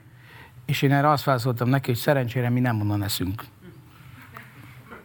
Ahonnan te szerinted eszünk. De tény az, hogy, hogy annak idején egy Friderikusot nagyon sokan megnéztek, és nyilván mi, az látszik, hogy mi egy tulajdonképpen azért is működött a kispál, szerintem bizonyos értelemben ö, jól ö, ilyen helyzetekben, mert, mert abszolút egy megosztó zenekar. És a megosztó zenekar az mindig jó. Mint, mint a semmilyen, az a legrosszabb. Tehát ö, ezt rögtön ezt megnézte, ki ez a mi ez? És akkor tudod, ez, és mindig van egy kisebb hányad, akinek meg azt mondja, ez jó. És akkor szerintem ez ilyen értelemben működött nekünk a, a, a, a, ezek a Friderikus dolgok. De, de ettől függetlenül nekem ez volt a véleményem a műsorról. Tehát ő, nem értem, mi a probléma ezzel. Tehát, hogy én Nekem aztán semmi, én arra vagy csak igazából kíváncsi, hogy amikor ö, elmentetek a Friderikus showba, és utána egy ilyet nyilatkoztál, azt mennyiben motiválta esetleg az, hogy nektek azért egy underground közönségetek volt még akkoriban, és féltél tőle esetleg, hogy vagy ők idegenednek el, vagy esetleg a zenésztársaitok, a referencia közegetek fogja ezt számokni rajtatok. Tehát mennyire próbáltál ezzel jelzéseket adni arra vonatkozóan, hogy te azért még továbbra is odahúzol, legalábbis szívedbel? Mm. Ez, ez, ez egy reális kérdés. Azt hiszem, hogy azt hiszem, hogy volt benne egy ilyen számítás. Tehát, hogy próbáltam igaz, igen, ma, ma, tehát, hogy valamilyen szinten konzekvens is lenni, és valamilyen szinten pedig azt, hogy mi egy ilyen műsorban szereplünk, ami akkor még ö, a mi közegünknek valószínűleg visszatetsző volt, ezt próbáltam valamilyen szinten megindokolni. Szerintem ez, ez jó közelítés, ahogy mondtad. Ugye van egy másik analógia, ami engem nagyon érdekel, hogy amikor az Európa kiadó az első lemezét kiadhatta végül, azt ugye Erdős Pál, a Pop Cézár, Péter, Péter, igen. egy névnap. Szóval a lényeg az, hogy ő, ő adta ki, és ezt nagyon nehezen vette az ő közönségük, komolyan számok érte őket ezért. Nektek De az kellett- egy másik időszak volt. az egy másik időszak volt, de az ugye az egy ilyen a diktatúrán belüli ö, helyzet volt, ez meg elvileg már egy ilyen szabadpiaci körülmények között, de ugyanakkor ti meg ugyanígy ezekkel a kényszerekkel próbáltatok meg valamilyen módon az országos hírnévhez hozzáférni, Friderikus Sándoron keresztül, más mainstream médiumokon vagy lehetőségeken keresztül. Hogyan értette meg ezt a váltást? Tehát amikor undergroundból abszolút vezető pop sztár csapattá váltatok? Ö, szerintem egyébként ez, ez pont ez az időszak, amikor lassan-lassan talán, hogyha a kereskedelmi rádió nem annyira elzárkózó, vagy, a, vagy az akkor fölépülő új médiastruktúra, hiszen akkor indult el a, a, a kereskedelmi rádiózás, meg a tévézés, ha, annyi, ha, ne, ha nem kezdenek el nagyon mereven, bizonyos értelemben öncenzúrát végrehajtani az underground kultúra értékei ellen mentén, nem tudom, valami ige kötőt keresünk, nem tudom, ha elhatározó szót. Szóval, hogy, hogy lett valamiért Magyarországon egy ilyen konszenzuális a szerkesztői, vagy az akkori média berkekben egy ilyen konszenzuális izé, hogy, hogy ezek nem. Tehát, hogy, mert ez már, ezt nem szereti a közönség, ez csak egy rétegzene. Az csak egy, és mi mindig mondtuk, hogy tehát ez a rétegzene az, amelyik fesztiválokat von, vonza a közönséget, ez a rétegzene az, amelyik mondjuk megtölt klubokat, stb. stb. Amire hajlandók az emberek jegyet venni, nem csak feltétlenül magunkra gondolok, hanem egy csomó hasonló zenekarot. Egyszerűen nem kaptunk médiafölletet. Tehát mi ilyen szempontból nagyon szerencsések voltunk a 90-es évek elején, mert akkor ez a struktúra összeomlott, és akkor szép lassan építette magát föl újra, akár a régi idők lovagjaiból, akár az azóta hozzájuk csatlakozott tisztartó tituszokból. É, és és ez a mai napig valamilyen szinten visszaköszön, ha gondolsz a Petőfis váltásra, amikor hirtelen beengedtek bennünket az országos mainstream térbe, most utána egy kicsit kiengedtek, mert akkor kellemetlenek lettünk, ugye a NER számára nem voltunk kompatibilisek, vagy lettek kevésbé szimpatikus zenekarok, most állítólag megint néha játszanak bennünket, illetve játszanak valami régi számokat, nem tudom. Mindegy, szóval én már nem tudom ezt követni. A lényeg az, hogy, hogy mi tulajdonképpen nem zártuk el magunkat, hanem a közeg vált olyanná, tehát mi szerepeltünk annak idején a Nagyferó garázsába, a a magyar televízióba, stb. A közeg, ahol, ahol természetes volt, hogy mondjuk a Viszlát Ivál, az oroszokat elbúcsúztatjuk, és az Aurora zenekar, a Kispál zenekar, a nem tudom én milyen klasszika metal zenekarra, és akkor sok-sok akkor kezdő zenekar is nyilvánosságot kapott. Akkor ez valahogy normális volt. És hirtelen egyszer csak kezdtek így visszarendeződni azok a média viszonyok, amik a 80-as években megszokottak voltak, amikor az Európa kiadó törzs rajongói azt mondták, hogy hát akinek van lemeze, aki az Erdős Péterrel leáll, az, az, az izé, az áruló. Tehát így kezdtek ezek a viszonyok visszaköszönni, és mi ehhez alkalmazkodtunk egy picit, ha azt mondtuk, hogy jó, tehát nem kellünk, akkor, akkor, akkor megyünk vissza a föld alá. És, és amikor, a, amikor ezek a struktúrák kialakítottak már bizonyos értelemben ilyen szekértáborszerű közönséget, tehát azt mondtak, hogy az undergroundosok vagy az alternatívok azok nem lehetnek a Danubius rádióba, és a most nem ragozom, és a kereskedelmi rádiós pop meg, popra meg nem megyünk el a, a klubokba koncertre. ez miért volt ennyire ütem, vagy üzembiztos már a legelejétől kezdődően? Tehát, hogy miért? Mert az, hogy ez kialakult, oké, de mi alakította igazából ki? Hát én is ezt kérdezem, hogy miért gondolják a mai napig azt a kereskedelmi rádiós szerkesztők Magyarországon, vagy a, a, a, a, a, ez, ez, hát most, most, már nem, most ez egy ilyen költői kérdés, mert tudom, hogy miért gondolják. Miért? Akkor mondd el. Azért, mert hogy a kereskedelmi rádiós, vagy a kereskedelmi média az mindig a, a, a, az ölés és a baszás felé viszi a, a nézőt. Tehát a leg, leg a legzsigeribb reakciókat akarja, mert az a legbiztosabb. Tehát arra mindig reagál mindenki.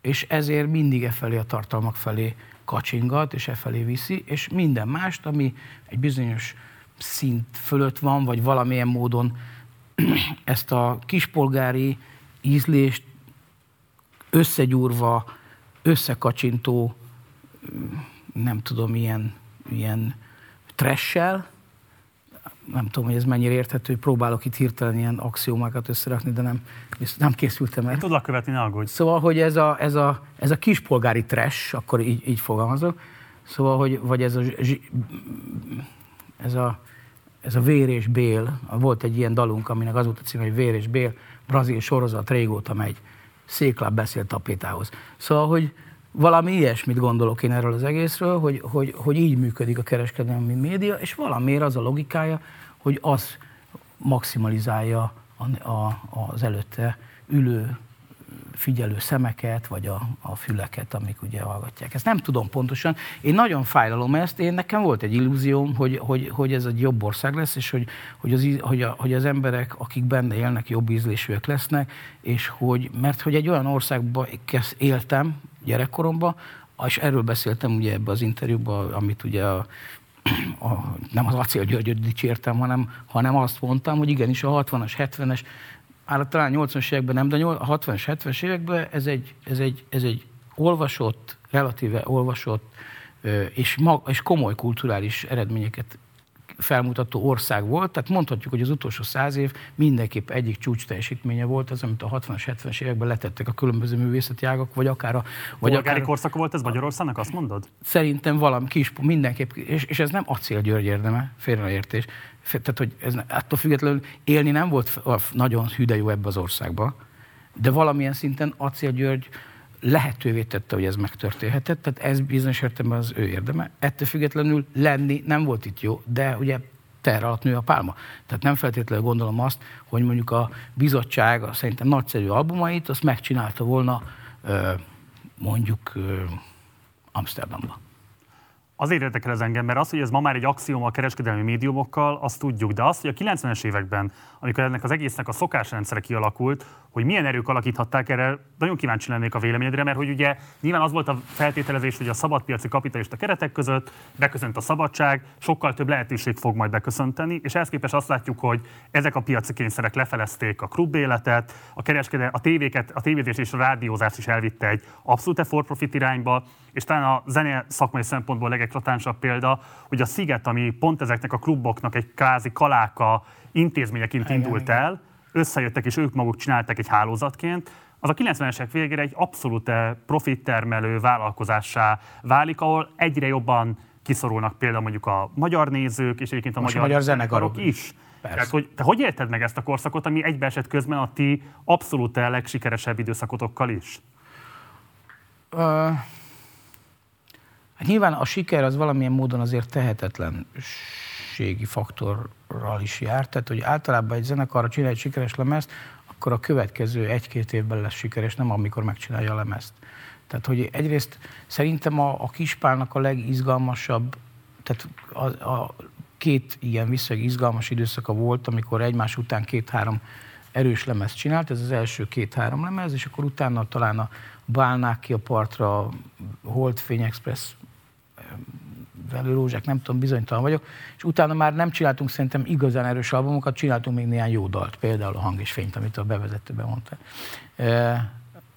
De, de akkor volt, akkor volt egyfajta húzása, és mi is akkor éreztük, hogy nagyjából a helyünkön vagyunk, és jó dolgokat csinálunk. És amikor kerestünk, és, és különböző belső válságaink voltak, az általában látszik a, a, lemezeken is, vagy a lemezek minőségén, vagy a dalok egyenletes, egyenletlenségén vagy, e, vagy egyen, egyenes, egyenle. Na, ezt vágjátok ki. szóval, hogy szóval én azt gondolom, hogy, hogy utána volt egy jó időszakunk, ez a 97-98, de ekkor, miközben csináltuk a Csinibabát, azt se tudtuk volna megcsinálni, az is egy nagyon kreatív időszak volt. Tehát a Csinibabát úgy vettük fel ezt a négy dalt, hogy kicsit berúgva a szigetről elmentünk a stúdióba, ahol nem tudtuk, hogy hogy aznap stúdiónk van, és elfelejtettük, egy közönség találkozónk volt a szigeten, és fölhívott a stúdiós, hogy hol vagytok, és átmentünk, és hajnali háromra befejeztük úgy a négy dalt, hogy ott találtuk ki a hangszerelést, az énekeket, ott izé, bogaráztuk, akkor még nem volt internet, meg ilyen, hívogattuk az embereket, hogy hogy van ennek a szövege, meg itt és így szedegettük le így ilyen hangfelvételekről, dalokat, és hajnali négykor vagy ötkor a Kispál alsónadrágba befejezte az utolsó akkordot. Tehát, hogy, hogy négy dalt befejeztünk egy éjszaka. Tehát ez azt mutatja, hogy, hogy van, ahogy a, most nem ugye túlzó párhuzam a Beatleshez hasonlítom, de hogy amikor úgy megy valami, akkor az úgy, az úgy könnyen megy. Tehát nem érzed azt, hogy ez most nehéz, hanem úgy adja magát, hogy ez így jönnek a dolgok, és, nem is, és természetes, és ezért nem is gondolt, hogy ez hű, ez nagy dolog, mert természetes amikor úgy visszanézek, és tudom, hogy utána megszületik fél év alatt egy szám, és milyen nyögvenyelve, akkor azt látom, hogy ú, ezt így is lehet, meg úgy is. Na, szóval érted, mire gondol? Uh-huh. És szóval egy ilyen időszak volt, tehát miközben a Csini Baba sikeres volt, ekközben csináltunk egy, amúgy pedig egy, egy, egy új új kispálsa borzat, amelyik, amelyik megint csak ütős dalokat ott előjön. Tehát a saját közönségünknek is volt folytatás.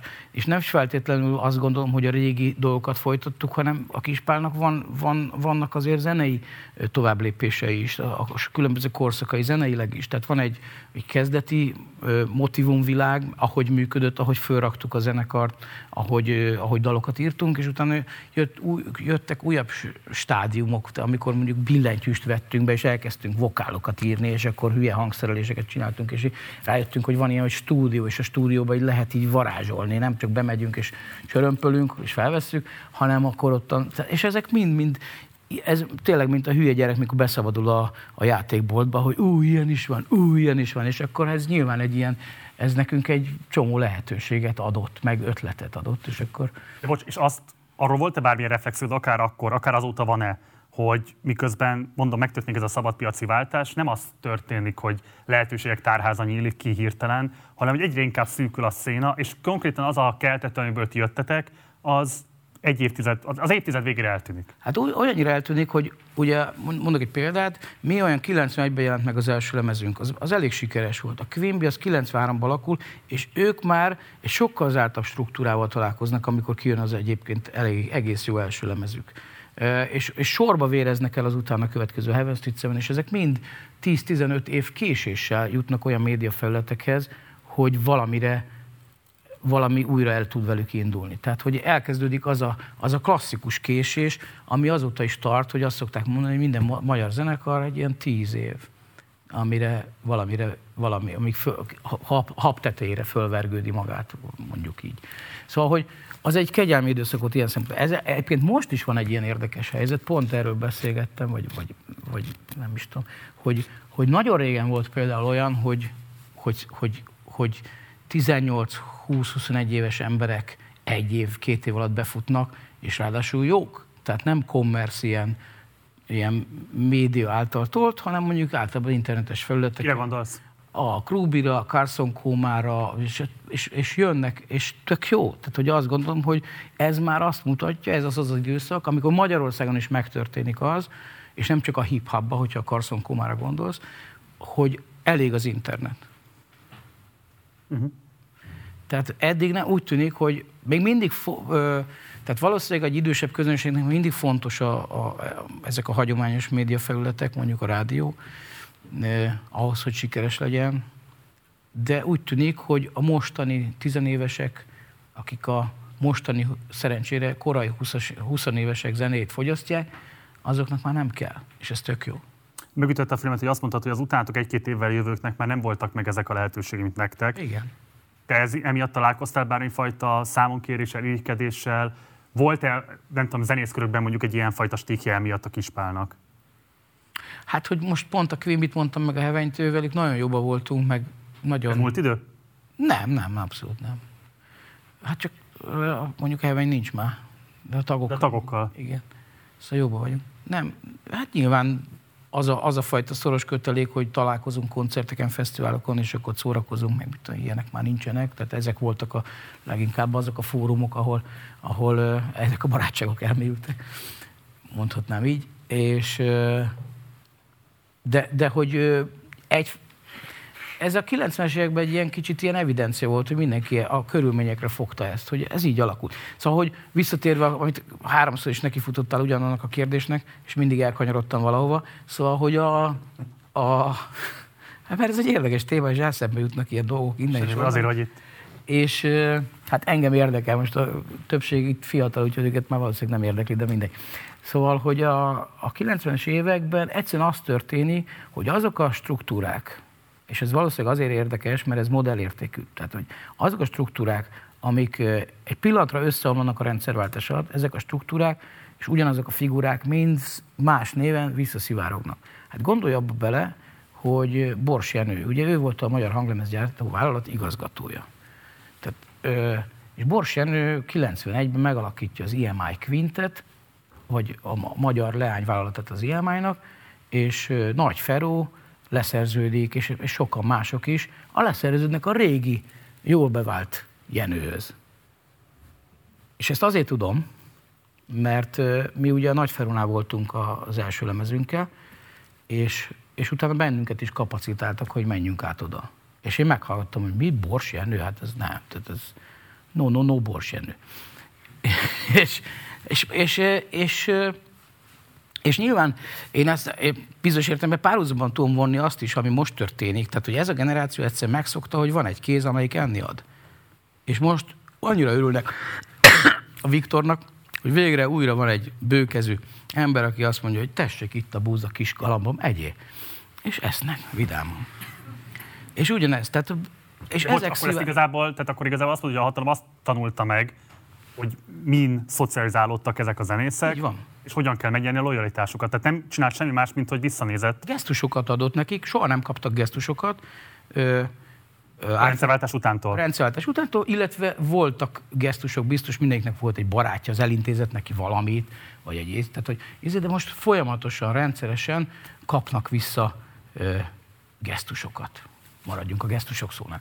Szóval, hogy Felteszem egyszer is, mert ez a politikai része, és erről is akarlak majd beszélni, tehát engem az érdekel, hogy kifejezetten ezek a gazdasági motivációk. Tehát ezt hogyan láttad, hogyan... És a másik pedig, hogy ez a modell, amelyik a 90-es években eluralkodott, ez tulajdonképpen ez partnereként kezel. Itt, nagyon, itt relatíve kis pénzekről beszélünk. Nekünk nagy pénz volt akkor, de nagyon kis pénz. Mondok egy példát. Szerintem akkor 25-30 millió forintból bárkiből sztárt lehetett csinálni. Tehát, hogy fizettél 3 milliót ennek, érdekeltétetted a royalty százalékban mondjuk a Danubius rádiót, hogy kapjon a te lemezeladásodból, akkor ő elkezdett játszani, fizettél egy dalszerzőnek, aki írt dalokat neked, te odaálltál, általában volt három-négy ilyen énekes lány, akik fölénekelték ezek a dalokat, szinte minden akkori slágerben ugyanaz a két vagy három énekesnő énekelt, és, és akkor ezek szóltak, ezek a nyári slágerek éjjel-nappal, és akkor voltak ilyen istálok, mint a Kozsó, vagy a, tehát különböző ilyen, ilyen brandek. A, a, a, és akkor, de ezek párhuzamosan futottak velünk. Tehát nagyon sokszor volt olyan, hogy mondjuk volt egy Szolnokon például volt egy olyan szórakozóhely, egy művöldési háznak volt egy terme, ott játszottunk mi, kettővel odébb volt egy diszkó, ott lépett fel a Kozsó. Tehát, hogy Árukapcsolás. nem, ha, hát az Lehetett az intézmény... Igen, hát az intézménynek ilyen értelemben árukapcsolás, mind a két helység működött teltházzal, tehát hogy két, két bevétele volt, de hogy párhuzam, nem, tehát hogy ez inkább arra gondolok, hogy régen például, amikor a Kispála turnéztunk, mindig egyeztettünk a tankcsapdával, hogy mondjuk előtte két héttel, hiába két másik műfaj, de a közönség között azért volt átfedés, és mindig egyeztettünk, hogy mondjuk teljen el a két zenekar koncertje között egy hónap. Uh-huh. Tehát eh, azt simán kibírt egy város, hogyha mondjuk Kispál volt aznap és Kozsó. De engem az érdekel, hogy ezt a know-how-t, ezt hova kötöd vissza? Tehát ugye nyilván Nyugat-Európában ezek a nagy lemez cégek, gondolom, hogy már kiérlelt módszertan rendelkeztek arra vonatkozóan, hogy hogyan kell fölépíteni egy olyan ökoszisztémát, amiben mindenki érdekelt lesz az, hogy működjön. Ugye erre utaltál azzal, hogy 3 millió ide, a royaltyn keresztül pedig érdekeltéteni magát a médiumot, a játszasszámot. Tehát Igen, és akkor nem megjelentek figurák, vagy megjelenhettek csoportok, akik konkrétan tudták, hogy hogy kell ilyen szisztémát fölépíteni. Te honnan tap, vagy hogy tapasztaltad ezeknek a Én például úgy, hogy amikor a Rózsa Recordsnál voltunk, akkor voltunk egy lemez erejéig a Rózsa Recordsnál, akkor felhívott a Rózsa Records valamelyik al, al, al vezetője, nem tudom pontosan, hogy, hogy menjek el a, egy, nagy, egy neves, hallgatott, bocsánat, rádiós műsorvezetőhöz egy interjúra, mert hogy megjelent a lemez. És akkor mondtam, hogy ne, nem kell, nincs kedvem, vagy nem tudom, hisztisztem valamit, de inkább valószínűleg csak azért, mert nem tetszett, hogy, hogy, hogy oda kell Bocskor menni. Gábor, az be kell menned. Nem, fe- Most nem akarok neveket mondani. Megtettem én, azért mondom. Nem, nem, nem ő volt. Tehát akkor Bocskor még fiatal, azt hiszem ilyen tévés interjú készítő volt, ez, ez nála idősebb, tehát egy generációval fölfelé. És, és akkor le, fölhívott a, a, a, az kiadóm vezetője, és leszúrt. És mondtam neki, hogy de miért, mi van? Tehát el, el, nem beszéltük meg, hogy kötelező elmenni, meg van, hogy hány interjúra kell elmenni, hova, stb. stb. Volt egy ilyen szerződés, ami ezt szabályozta, tehát mondom, ez nincs benne, tehát ez, és hát, hogy fizettünk érte. Tehát, hogy, hogy, és ezekkel nincs baj, csak azért ez egy közszolgálati rádió volt. E, és nem a közszolgálati rádiónak fizettek érte. És nagyon-nagyon sok ilyen volt. Tehát, hogy, és ezek mind működtek. Ezek a régi ilyen haveri, szála, kézkezet, mós ilyen. És ezek inkább a 80-as években szocializálódott figurák voltak, és mind működtették tovább ugyanazt, amit... amit Az apukám világát. igen. Jó. A 2010-ben kapta meg a Kossuth díjat, ami a legmagasabb állami elismerése bármely magyar művészembernek, és ugye a te díjadban annyiban volt egy ilyen szubverzív elem, hogy te voltál az első, ha jól mondom, abban a sorban, ami, akik ugye úgy kapnák meg a díjat, hogy igazából a művészetük az a 90-es évek, tehát a rendszerváltás után teljesedett ki. Nézzük meg egy összeállítást abból, hogy hogyan fogadtad akkor ennek a díjnak az odaítélését, és aztán beszélgessünk erről a díjról egy picit. Ja, mindig elfejtem, hogy oda kell nézni. Különösen Lovasi András a Kispál és a Borz énekesének díja osztotta meg a közvélemény, aki a legnagyobb kulturális elismerést a Kossuth díjat vehette át tegnap szokatlanul fiatalon, és a rockzenészek Köszi. közül elsőként. Abszolút megértem azokat, akiket idegesítek, azoktól elnézést kérek, hogy kaptam ezt a díjat. A forradalom ez egy mindig egy gyönyörű pillanat, és aztán utána a, mondjuk, amikor elülnek a hullámok, akkor, akkor azok, akik addig forradalmárak voltak, azok nagyon vicces, hogy hogy változnak át valami mássá. Ez vonatkozhat esetleg a popzenére is, vagy hogy vonatkozhat rám is természetesen. Remélem, hogy rászolgáltam, azt is nagyon remélem, hogy mondjuk tíz év múlva mikor meghallgatom a dalaimat, akkor nem lesz az, az érzésem, hogy hát lehet, hogy mégis vissza kéne adni. Most még nem tudom eldönteni, mert, mert a könnyű zene azért az a mai napnak szól.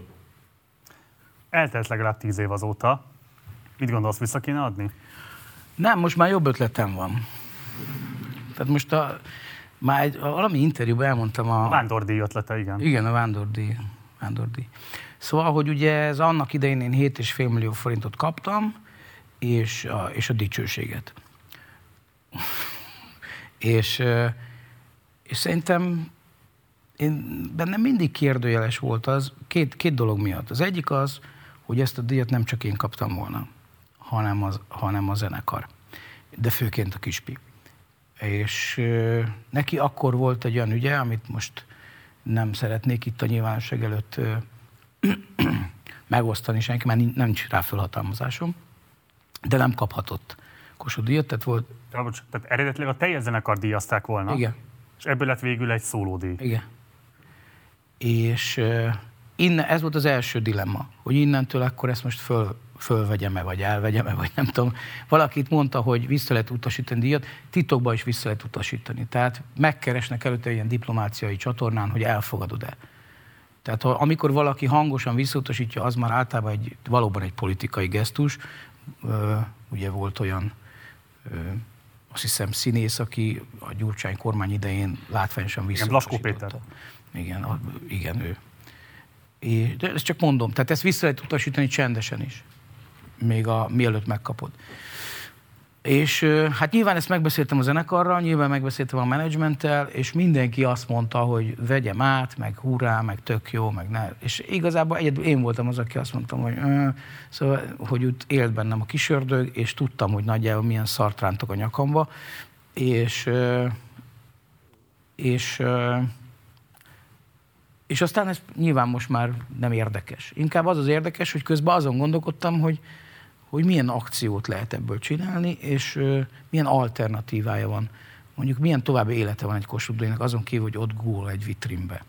És kitaláltam, hogy, hogy csinálok egy művészeti alt, vá, Kossuth vándordíjat. Lovasi András Kossuth vándordíja, mondjuk. És akkor van ez a 7,5 millió forint, és akkor ezt minden mondjuk 15 évig tudom garantálni, hogy a, amíg gondolom, addig élek, vagy letétbe helyezem. Már kitalálom, biztos van egy, egy ügyvéd, majd elmondja, ezt hogy kell csinálni.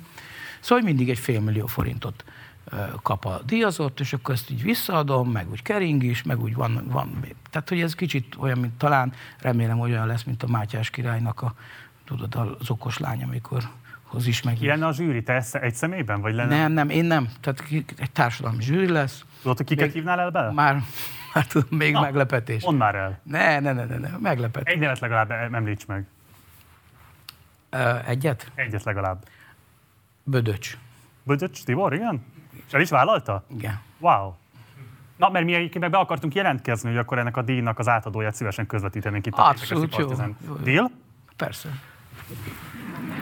Akkor mikor lesz az első díjátadó? Hát gondolom március 15-én. Jövőre? Hát jövőre. Csodálatos, jó. Januárban megnevezzük, a, tehát addig a zsűrinek meg kell nevezni azt a, azt a nem tudom hány jelöltet, akire majd a közönség fog szavazni, és akkor a közönség szavaz rá, és akkor megkapja. Hölgyeim és uram, akkor a Lovasi András Kossuth Vándordi átadójával 2022. március 15-én rendkívüli péntekesti partizán, vagy amilyen nap esik ez majd akkor éppen, szóval jelentkezni fogunk, és itt leszünk. Szuper, ez nagyon jó ötlet. Szerintem is remélem meg lehet csinálni, még jogilag nem jártam teljesen körbe, tehát az még egy kérdés. Egyébként az én apám most kapott Kossuth díjat, és engem Ez nagyon meglepett, hogy ez egy mennyire ócska, már kivitelezés minőségében. Tehát, hogy konkrétan az van, hogy a talpazatra az, hogy kikapta, az úgy van, tudod, ez a gravírozott ilyen műanyag, de ilyen fémhatású talp, itt rá van nyomva. Gulyás Gyula. Szóval, hogy, hogy mondjam, azért ennél egy kicsit lehetne mívesebb az, amivel a legmagasabb szinten ismerik el elvileg a művész embereket. Én szerint nyilván a, a, valószínűleg az értékét ez a papír adja, amit adnak hozzá, hogy, Igen, igen, igen, benne van a szoborban. hogy ez valószínűleg ilyen egyen cucc. Még azt se tartom kizártóan a magyar viszonyok ismeretében, hogy ilyet lehet feketén kapni mondjuk papír Föltettem. nélkül, Fölteltő. mondjuk izé, felirat nélkül, vagy van. Jó, de ez egy szuper hír. A kispál nem vett ez okon? Neki akartam adni, nem fogadta el. Tehát vitted, hogy itt a díj, tessék. Nem, hanem igen, tehát hogy, hogy most is erre van egy hosszú levelezésünk, indok ide-oda. Ja, ja. Hogy most neki akartad először adni a vándordíjat? Igen, igen, igen. És nem fogadta el? Hát nem, először nem akartam vándordíjat, hanem odaadom neki. Ez egy második verzió. És azt mondta, hogy a te levetett díja neki nem kell. Ja, mondhatjuk így is. De nem, hát van egy hosszú levelezésünk, így én, én is érvelek, ő is érvel, és a végén én elfogadtam az ő érveit. Anélkül, hogy elárulnád a viszonyatokat, elmondhatod, hogy mi volt az ő érve? Ö, nem mondom el pontosan, mert nem is emlékszem pontosan, tehát Hát, nem akarom, jó nem akarom pontatlanul idézni. Jó. Ez mindig, ez annyiszor porul jártam, hogy megpróbálom a saját szavaimmal valami tartalmat visszaadni, és akkor uh, utána visszakapom, hogy össze-vissza beszélek, és ezt most nem akarom. Uh, hajlamos vagyok így, így valahogy áttranszponálni a... De hát ugye ez minden ember ilyen, hogy megpróbál egy információt átadni, és hogyha nem elég pedáns, akkor egy másik információ megy tovább. Szóval, az András egy végtelenül szerény ember, egyáltalán nem érdekli a felhajtás, és, egy, és nagyon jó, relatíve szerintem most jól érzi magát a bőrébe, ahogy van, és nem akarja ezt a fajta nyilvánosságot se, amivel ez járna. Amúgy mostanában próbálunk. Igen. Meg Vannak közös ilyen mini koncertjeitek, amit lehet ilyen Igen, igen. alatozás közben hallgatni. Hát ez jutott. 20 száfa. Hogy ez elnehezítette a viszonyatokat? Ez ugye pont az Nem, árással Nem, jött ez, ez, ez, ez, akkor az már el volt döntve. Tehát mi 2010. januárjában eldöntöttük, hogy, hogy megszűnünk. És ez 2010. március 15-e, vagy előtte pár héttel. De ez pont azért az zárás időszaka, tehát hogy azért lehetett Nem, nagy, az utolsó fél évünk az nagyon jó volt. ezzel együtt. Én Nem, ez semmi, de tényleg mondom, hogy örültek neki, meg ugrattuk egymást, meg szóval ez nem egy ilyen izé, nem volt ilyen, szóval nincs ebbe a zenekarban, egyedül én voltam relatíve becsvágyó, a többiek azok rendes emberek. Később úgy fogalmaztál, hogy ma már nem vennéd át. Te hozzám ma ilyen döntést, a mából visszanézve? Ha nem lenne a vándordíj, mert most ez egy hasznosítása ennek a díjnak. Igen, igen, igen. Felteszem, hogy ezzel a konfliktussal akarsz így megküzdeni, hogy valamilyen módon problémád van ezzel a díjjal, Nekem a művészi problémám van vele, beszűkíti a mozgásteremet. mert Nem lehet bunkoskodni, pankoskodni, rugdosodni, mit tudom én. Nem, tiszteletre mélt, mert ilyen tiszteletre méltó leszel egy kicsit tőle, tudod így. Ilyen, a Kossuth Díjas Lovas András? én meg rossz olvasni, nem tudom, tehát hogy ez, ez nekem nincs egy, ezzel egy ilyen problémám, hanem azt, gondolom, hogy, hogy azzal van problémám, hogy amikor így megyek, és jön egy plakát szembe, és így oda van írva mondjuk, hogy kik játszanak az a Pest, és Lovas András zárja Kossuth díj. Ezt kiírják már? Igen, és mindig így összeszorul a gyomrom, hogy jaj. És az ilyen, szóval ennyi, nincs semmi. Én, miért, bocs, én azt gondolom, hogy Kossuth Díjjal lehet igazán pánk az ember. Hát most már ki fog derülni. Lehet, hogy lesz még egy ilyen korszakod. Van még egy dolog, ami engem nagyon érdekel a Kossuth kapcsolatban, hogy ezt 48-ban vezették be, és részben ugye az újjáépítésnek is ez volt egy ilyen legitimáló gesztus a hatalom részéről, a rákosista diktatúra kiépülő éveiben. És most levéve egy pillanatra a történeti kontextus, azt szerintem egy tök fontos dolog, hogy ez eredetileg egy ilyen sokkal szélesebb körben kiosztott díj. Igen, hát tudósok, szakmunkások kaptak. szakmunkások. Szakmunkások kaptak, tudósok kaptak. Tehát, Életjáradék volt hozzá. és hogy ott állt a díjátadáskor egy társadalmi vertikum, a Péktől, a Szabótól, a tudományos munkatárson keresztül a elismert színész művész emberig bezárólag. Mostanra meg ez igazából egy elit díj lett, és nyilván az egy bornírt kérdés, hogy kaphat-e popzenész Kossuth hogy ne kaphat, és pláne te életmed igenis kapjon Kossuth nincs annyi Kossuth ne érdemelne meg. De hogy arról mit gondolsz, hogy ez egy ennyire beszűkült mező számára elismerés a ma- mostanra, tehát, hogy konkrétan tényleg az van, hogy itt a társadalmi elit ilyen szempontból megveregeti egymás vállát, és kiosztogatja a pénzt és a díjat maga között. Hát ez sokféle kérdést felvet bennem. Az egyik az, hogy, hogy azért egészítsük ki azt, amit mondasz, hogy, hogy ugye van Széchenyi díj, vannak egyéb e fölötti állami kitüntetések pontosan. Igen, vannak más, tehát szegmentálódott, de mondjuk például tehát, pékeknek, szabóknak, vagy szakmunkásoknak nincsen állami elismerés. Ez igaz. Tehát azért mondtam, hogy hogy közben régen a Kossuth díj volt a díj, most Igen. azért amellett vannak még egyéb a díjak. És azt pedig, hogy a társadalmi megbecsültsége milyen különböző szakmáknak, meg tevékenységnek, azt pontosan tudjuk. Hát, hogy, hogy a díjak, szerintem a díjakkal sokszor még provokálnánk is, csak mondjuk az ápolónőket, vagy a MÁV dolgozókat, vagy nem tudom, szóval, hogy azt, azt mondanák, hogy kenjék a hajukra. Én nem gondolom azt, hogy, tehát én a, és a másik, amit gondolok erről, hogy az, hogy, a, hogy az elit, ahogy hogy a 90-es évek kapcsán is pedzegettük, hogy ez egy ilyen, egy ilyen bizonyos értelemben azért felfogható egy ilyen gittegyletnek is. Én néha úgy látom. Hogy egy ilyen, és ilyen értelemben ugye vagy Vörös Sándori hasonlattal kétfejű fene vannak, vagy sokfejű fene vannak. Én nem gondolom, hogy a nerbe ne lenne benne valamilyen szinten mondjuk a, a, baloldalinak gondolt elit, vagy gazdasági elit, hiszen hát úgy pontosan látjuk, hogy mennyi gazdasági ö, szakembert nem mondanék, de mondjuk gazdasági szerep, baloldali gazdasági szereplőt, vagy liberális gazdasági szereplőt ö, vonzott magához a, a NER-ben kereshető összegek mértéke, de ez csak egy példa. Szóval én azt gondolom, hogy alapvetően ez a fajta elit, ami jelenleg van akár a világban, akár Magyarországon, ez a saját ö, legitimitását magában megkérdő, megkérdőjelezi. Úgy értem, hogy pont, hogyha te dolgozol egy helyen, és, és tudod, hogy nem dolgozol, tulajdonképpen csak kapsz fizetést, akkor, egy, akkor lesz lelkismert futásod, és érzed, hogy Jó valójában... Esetben. Jó esetben. Szerintem mindenkiben van azért egy kis irány. Azt gondolod, igen? Szerintem igen, mindenki, valahol mindenki tudja, hogy, hogy, hogy, hogy hazár. Aki elnyomja végképp, az reménytelen, de szerintem mindenkiben van legalább néha, néha. Hát e, ezért látod, ezért vagyok, ezért, hogy mondják ezt, pozitivista, vagy ezért te tudok néha derülátóan tekinteni világra, holott nagy cinikus vagyok állítólag. Na de, ö, szóval én azt gondolom, hogy ez a dezelit pontosan érzékelő, hogy illegitim valahol pontosan érzékeli, hogy milyen károkat okozott a, a, a, az eltelt 40-50-60 évben, hogyha csak a, nyugati elitre gondolunk, amelyik tulajdonképpen valószínűleg az, a, a társadalmi szempontból az egyik legszebb időszakát élte meg mondjuk a 60-as, 70-es, 80-as években, és most mégis sorra derülnek ki azok a dolgok, amik, amik odáig vezettek, hogy most hitelét vesztette sok esetben, vagy, vagy a, a, a különböző új politikai megnyilvánulások szerint is abszolút legitimációs válságban vannak ezek a, a, a, a rendszerek, vagy ezek a, és a rendszert alkotó cégek, emberek, hatalmi struktúrák. És az, hogy a NER ebbe hogy illeszkedik bele, az egy másik kérdés. Tehát az, hogy a magyar speciális viszonyok milyenek, ebbe a válságba van, e, e, bizonyos értelemben egyfajta válasz a NER szerintem uh-huh. erre a válságra. Egy rossz válasz.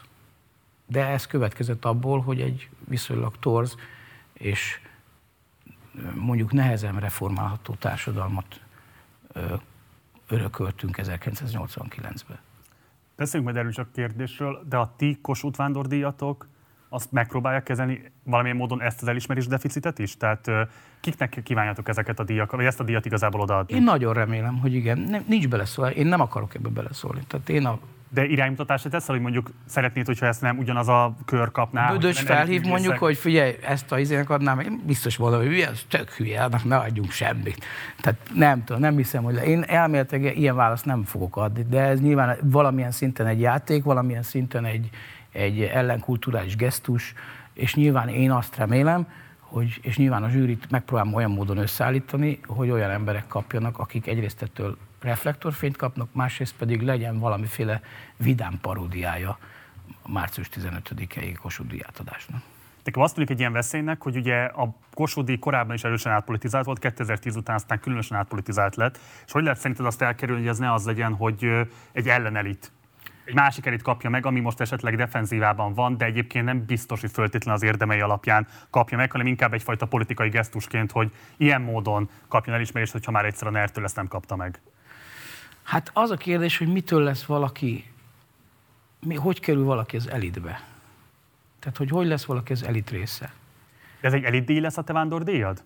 Ezt nem tudom, hát az majd meg kell kérdezni. Én nagyon remélem, hogy nem. Tehát én a zsűrit fogok, a felkéréseket fogom úgy alakítani, hogy lehetőleg ne az legyen.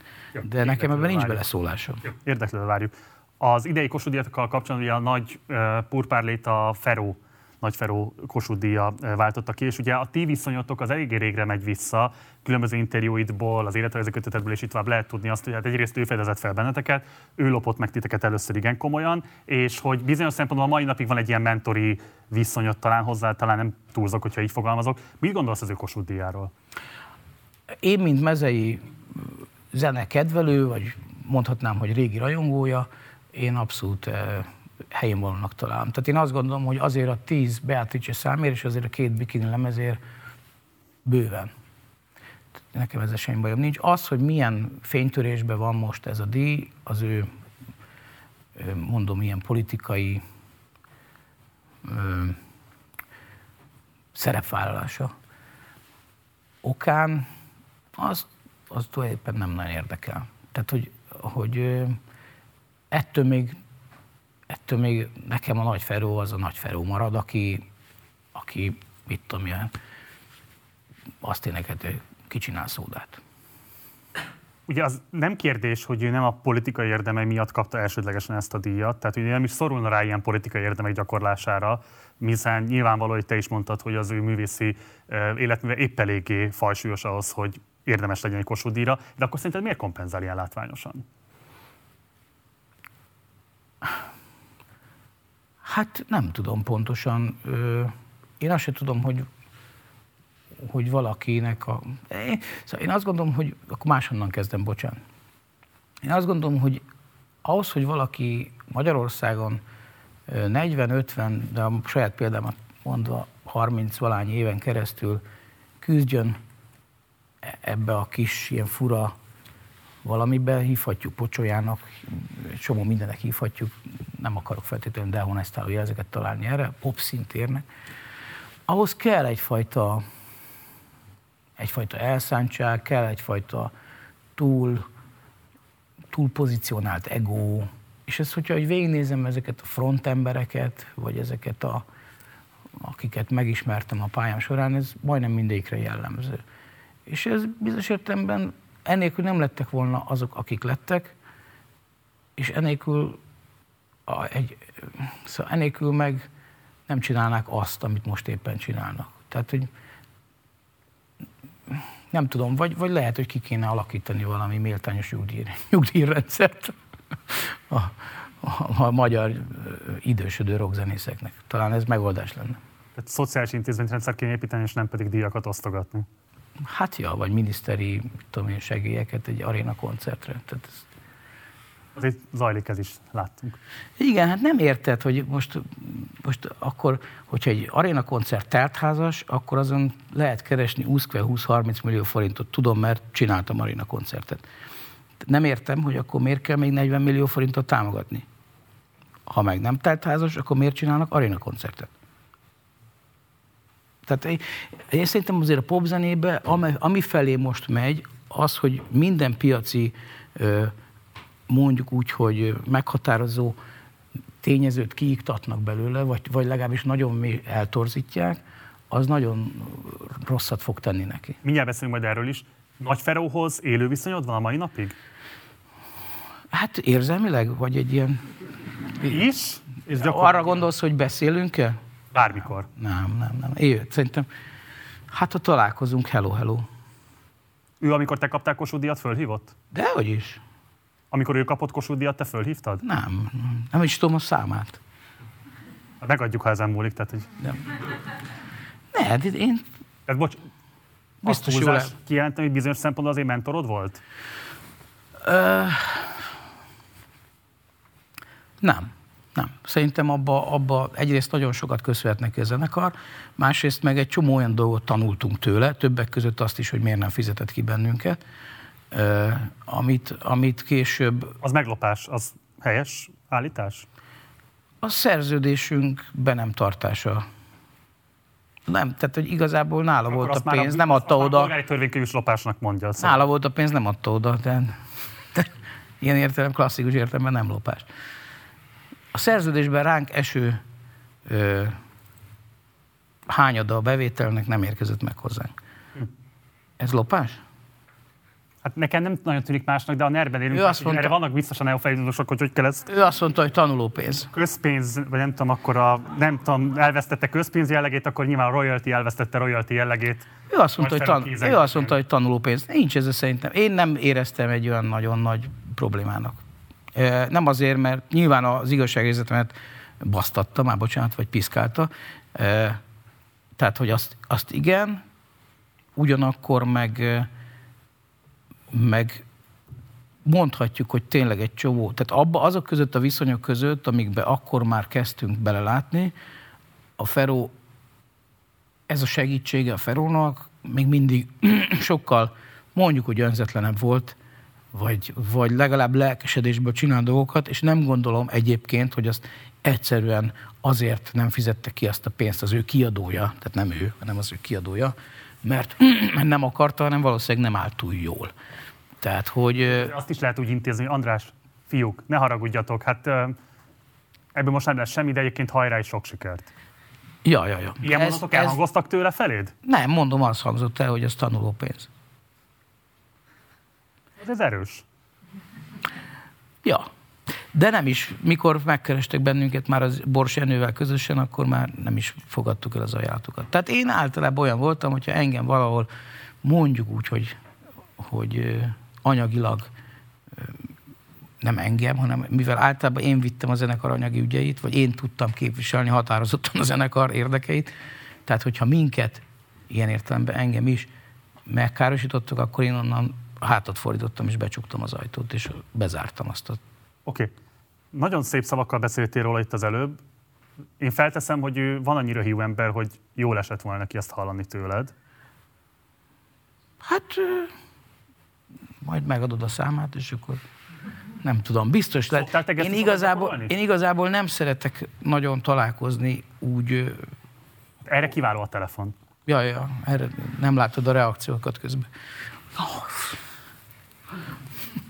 Na mindegy, szóval, hogy tehát lett volna rá lehetőségem, tehát nem akarom menteget ilyen értemben magam, lett volna rá lehetőségem, általában egy barátságos hello-val szoktuk elintézni, hogyha nagy ritkán összefutunk. Oké. Okay.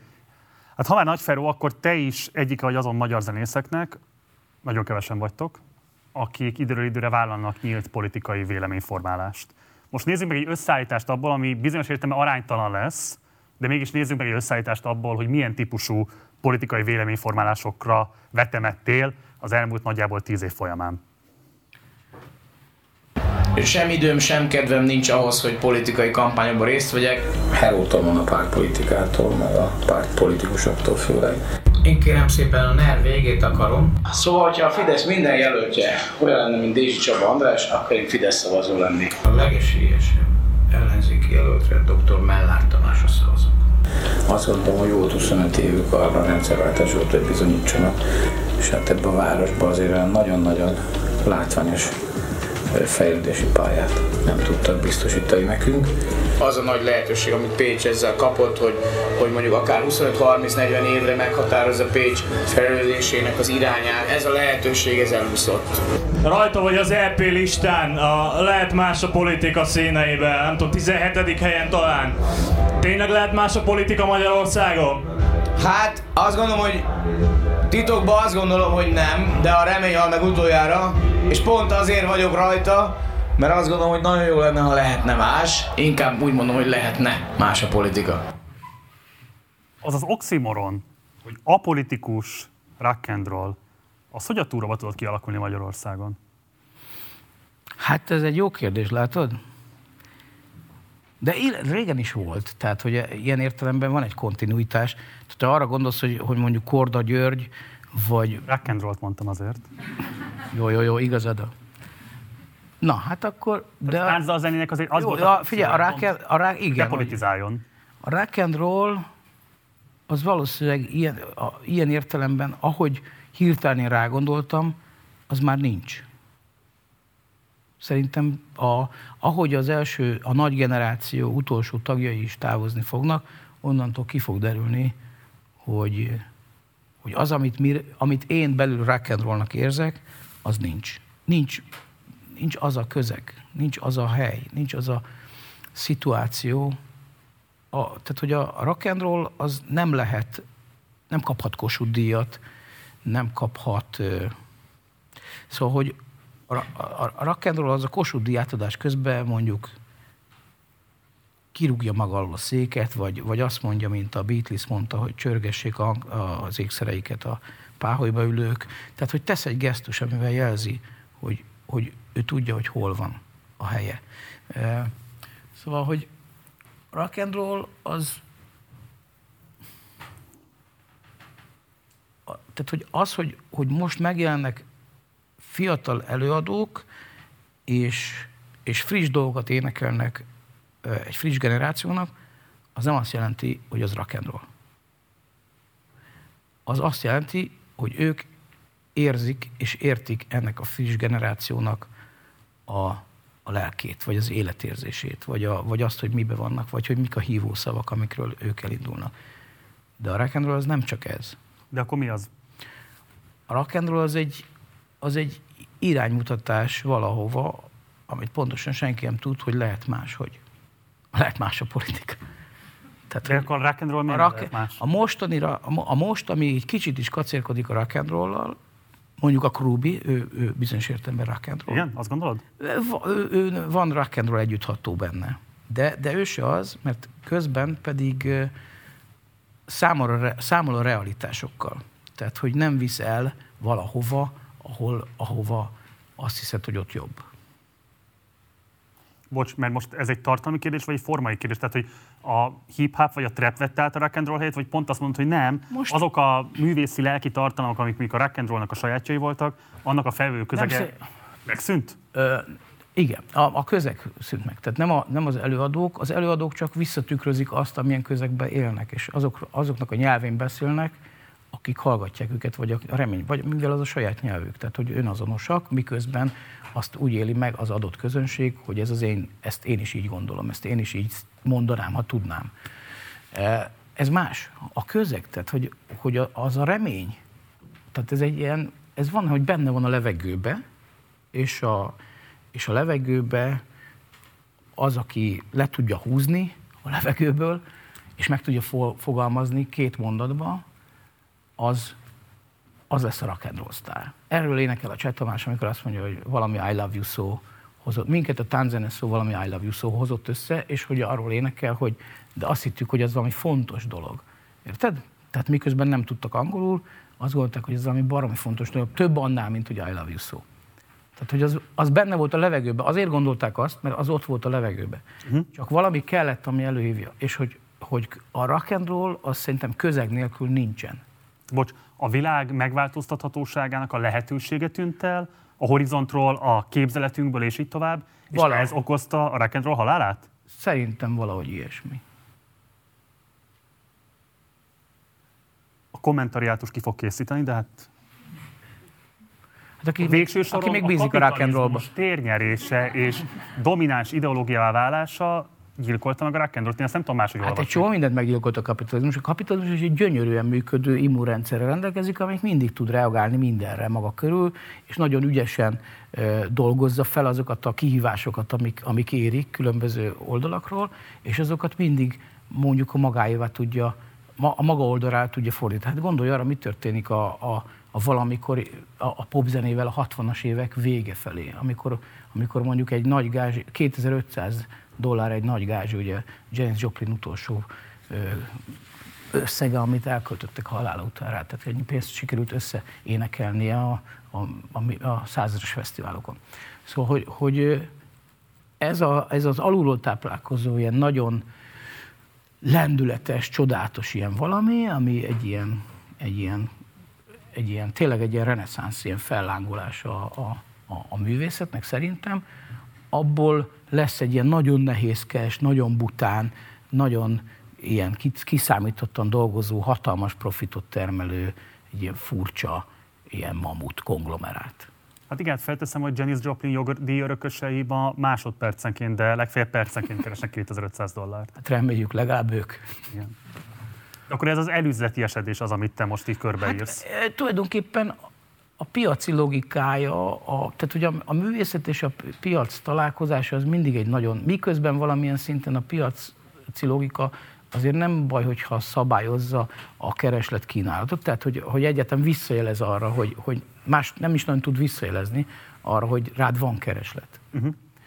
Ekközben pedig, mik, ami, abban a pillanatban, amikor manipulálni próbál, és a saját szabályait kényszeríti rá ezekre a mondjuk úgy, hogy, hogy rendszerekre, amik maguktól épülnek ki, abban a pillanatban torzítja is őket. Tehát ez a legjobb példa, amikor megjelenik az internet, mondjuk nem is megjelenik, mert ez sokkal korábban jelenik meg, amikor mondjuk világ, világ szerte lesz világháló, tehát mondjuk a, és, és elkezdenek összeomlani a régi popzenei struktúrák, tehát a, lemez, a hangfelvétel kiadásra épülő popzenei struktúrák, CD, stb.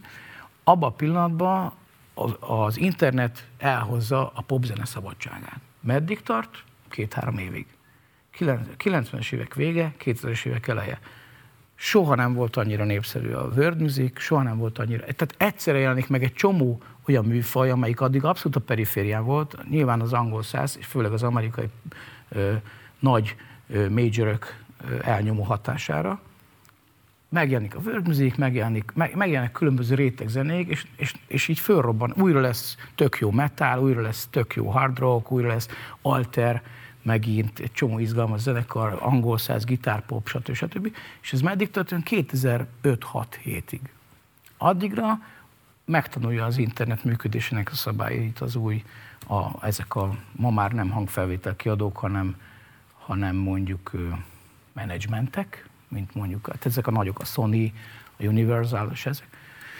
És megtanulják, és most már ugye nincs ennél egyszerűbb, mint hogy rákeresel a Spotify-on valamire, és az a második keresés egy fizetett tartalom lesz a harmadik szintén. Tehát, hogy ebben a rettenetes mennyiségű zene tömegben, ami ugye 60-80, nem tudom pontosan hány ezer dal jelenik meg naponta az interneten, nyilván kell valamiféle iránytű, és ez az iránytű a pénz. Tehát, hogy ami mögött van pénz, azzal fogsz találkozni. És innentől ők határozzák meg, hogy milyen zenét fogsz fogyasztani. Ez nem azt jelenti, hogy rossz zenét fogsz fogyasztani, ez azt jelenti, hogy az ők általuk, általuk kontrollált zenét fogod fogyasztani, és nem jut el hozzád egy hasonló másik, ami lehet, hogy még nem rendelkezik egy világcég szerződésével. De akkor ez egy feltörhetetlenek tűnő ördögi kör. Hát ne, hirtelen nincs. Hát, nyilván jogilag lehetne szabályozni, csak a, valószínűleg a nagy jogvédő szervezetek is bizonyos értelemben be vannak ágyazva ezekbe a, a tőkés rendszerekbe. De van egyébként törekvés rá, hogy a Spotify mondjuk többet fizessen, fizessenek az előadóknak is, vagy a szerzőknek is valamennyivel több pénzt, mert minimálisat fizetnek. Szóval vannak, nyilván vannak reformtörekvések, amelyek próbálják ezt a rendszert korrigálni, hiszen úgy Bocs, mindjárt veszünk majd erről, hogy kormányzati kultúrpolitikával lehet-e ezt esetleg ellensúlyozni, vagy sem. Engem még az érdekelne itt, hogy amikor legutóbb kérdeztek arról, hogy szerinted szükség van a zöld pártra, te azt mondtad, hogy szerinted abszolút ez szükség lenne a zöld pártra, bár igazából a párt struktúra egészen reprezentatív, vagy képviseleti demokrácia az így egy súlyos válságban van, és te magadat anarchoszindikalistaként hát, azonosítottad be. Hát, De anar... komolyan gondolod, vagy nem gondolod komolyan? Ne, én azt gondolom, hogy a közvetlen demokráciának vannak ö, olyan feltét, technika és egyéb feltételei, lásd előválasztás, ami, ami pont azt mutatja, hogy nem, nem teljesen hülyeség az, hogy valami egy olyan rendszert kidolgozni, egy olyan állampolgári ö, adok-kapok rendszert, amelyik valamilyen módon az adózást és a szava, tehát hogy a köt, az állampolgári jogok és kötelességeket valamilyen módon úgy kösse össze, hogy igenis nem, nincs szükségünk képviselőkre, hanem tudjuk saját munkat képviselni. Az előválasztáson pont képviselőket választottunk ki. Igen, de, de viszont hogy választottuk? Tehát ez inkább csak a technikai részére gondolok, tehát hogy, hogy, hogy online választottuk őket a nagy rész, tehát hogy nem tudom pontosan mi volt a százalékos elosztás, én online szavaztam. Tehát, hogy, hogy inkább erre gondolok, hogy nem kell személyesen feltétlenül megjelenni. Tehát, hogy van, mondjuk arra gondolok, hogy például a képvisel, közvetlen képviseleti demokrácia, a közvetlen demokráciának mondjuk havonta egyszer le kell ülni az internet előtt, és a előttet felsorolt izékat mondjuk valamilyen szinten, amit előkészít valamilyen nem tudom, előkészítő bizottság, de nem értek hozzá. Tehát én is el tudnám dönteni azt, hogy támogatom-e ezt a problémát, vagy nem támogatom ezt a, ezt a kérdést. És utána klikkelek egyet, és utána mit? Tehát érted? Okay. Hogy, hogy nincs szükségem arra, hogy mondjuk nem tudom, mondjál pár képviselőt hirtelen, nem tudok te. Hogy Én biztos nem fogok, de viszont azt akartam szükségem arra, hogy helyettem jobban tudja egy adott párt régen lejáratott okay. képviselője, hogy én mit gondolok. Oké, okay, de hogy azért vannak ilyen alapvető kérdések, hogy például itt van a klímaválság, ami nyilván az öt párt szempontjából az elsődleges kérdés lenne, hogy ezt hogyan kezeljük. Hogyha hihetünk és miért ne hinnénk a tudományos szak konszenzusnak, akkor itt konkrétan az van, hogy 11 év múlva vagy radikálisan megváltozik a foszilis energia felhasználás, vagy pedig kész vége a világnak, mármint annak Már a világnak. hogy 11 év múlva lesz fe, visszafordíthatatlan. Visszafordíthatatlan.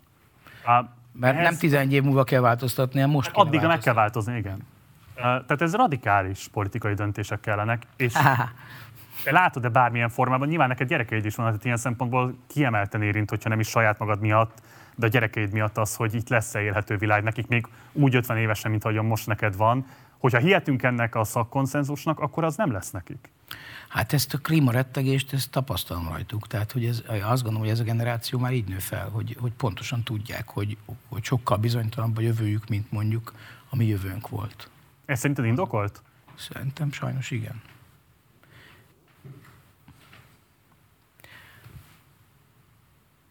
És foglalkoztat az, hogy te zenészként, előadóművészként hogyan tudsz hozzájárulni, hogy itt valami változás legyen? Én szerintem a... Én 12 éves koromban előadást tartottam a általános iskolában Lesz Sas 2000-ben című könyvből, és dombágyásos művelést hajtottam végre édes anyámék kertjébe, szóval engem ez eléggé régóta foglalkoztat. Tehát én mondjuk szerintem az első klímarettegők közé tartoztam már 12 évesen is, tehát én elolvastam a savas esőről mindent, én, én, én szakszerű rettegő vagyok, tehát hogy igen, tehát hogy én nekem, én, én most abban a szakaszban vagyok, amikor már azt gondolom, hogy ez, én kirettegtem magamat, valamikor a 80-as, 90-es években, és most már tulajdonképpen inkább csak konstatálom, hogy mi történik körülöttem. Mondok egy példát. A, ahol én, él, amit eladtam, házamat a mecsekbe, ott, a, ott a homokkő és a mészkörétek között van egy rétegforrás, ami végighúzódik a, a mecsek komlói medencére néző részénél, és, és ott a, az utolsó két évben közel 15-20 forrásból a nagy része eltűnt. Ennyi. Tehát én már csak ezeket látom. Ha akkor, amikor a gyermekeid megfogantak, valaki megmutatta volna neked azt, hogy amit így mondanak a klímarettegők, hogy itt milyen élhetetlen állapotok lesznek, hogy így bizonyítan hozna felvételeket a jövőből, hogy igen, Lovasi úr, itt élhetetlen környezet lesz 2030-35 környékén, tehát valóban kevesetnek lesz oxigén, nagyon kevés édesvíz lesz, tisztított ivóvíz lesz, és így tovább, és így tovább. Ha tudtad volna, akkor teljes bizonyossággal, hogy ez egy élhetetlen környezet lesz a számukra. Benned fölmerült volna az, hogy szabad egy ilyen környezetbe gyereket vállalni?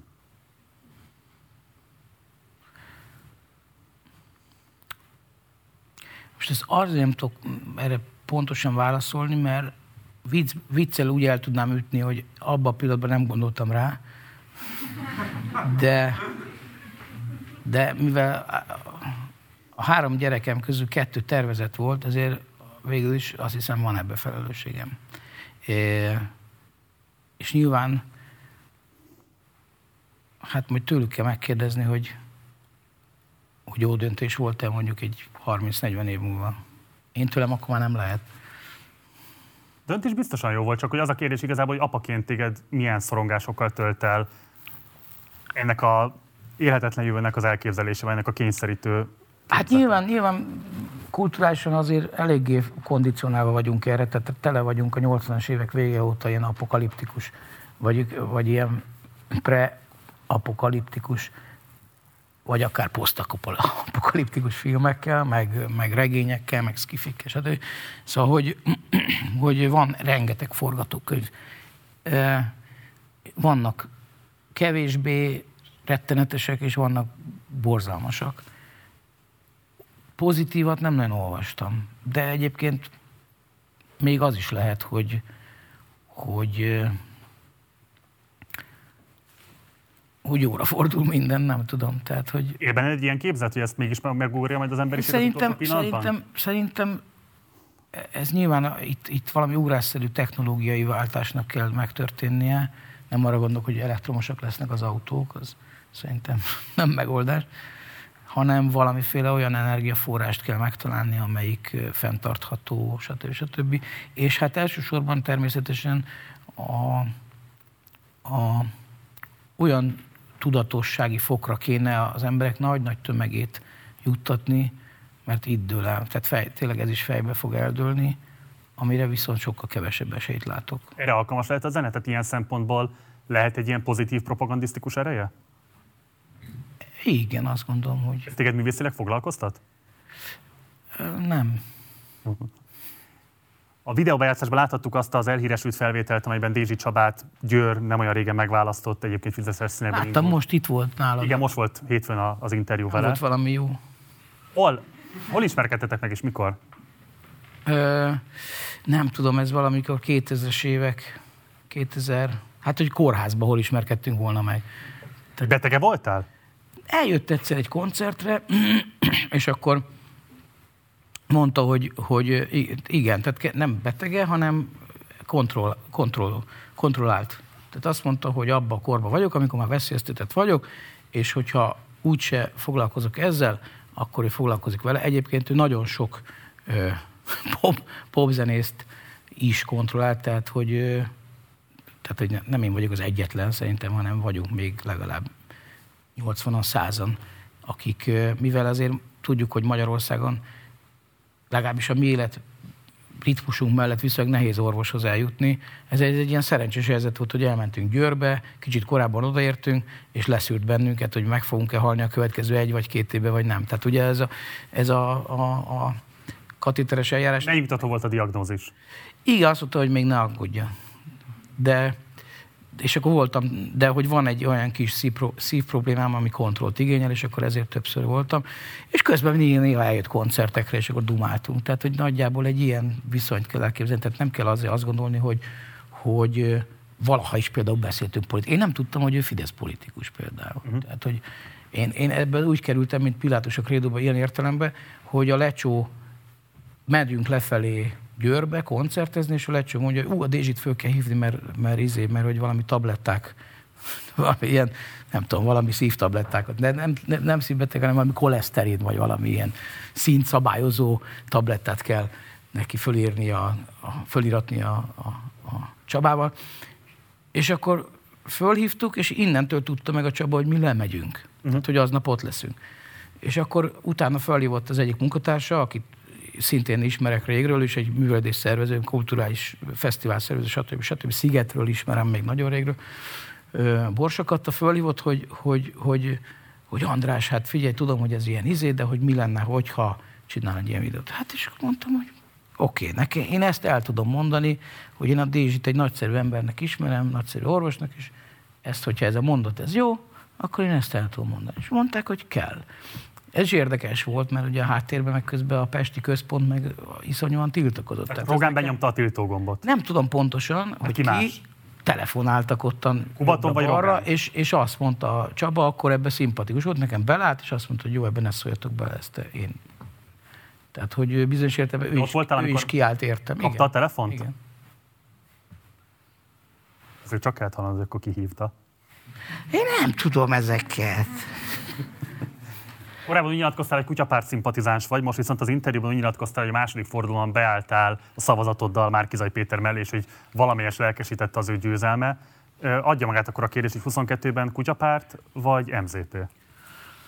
Hát meglátom majd, de úgy, szerintem listán valószínűleg majd az összefogás, és akkor egyéniben meg talán kutyapárt. Hát valahogy így. Uh-huh.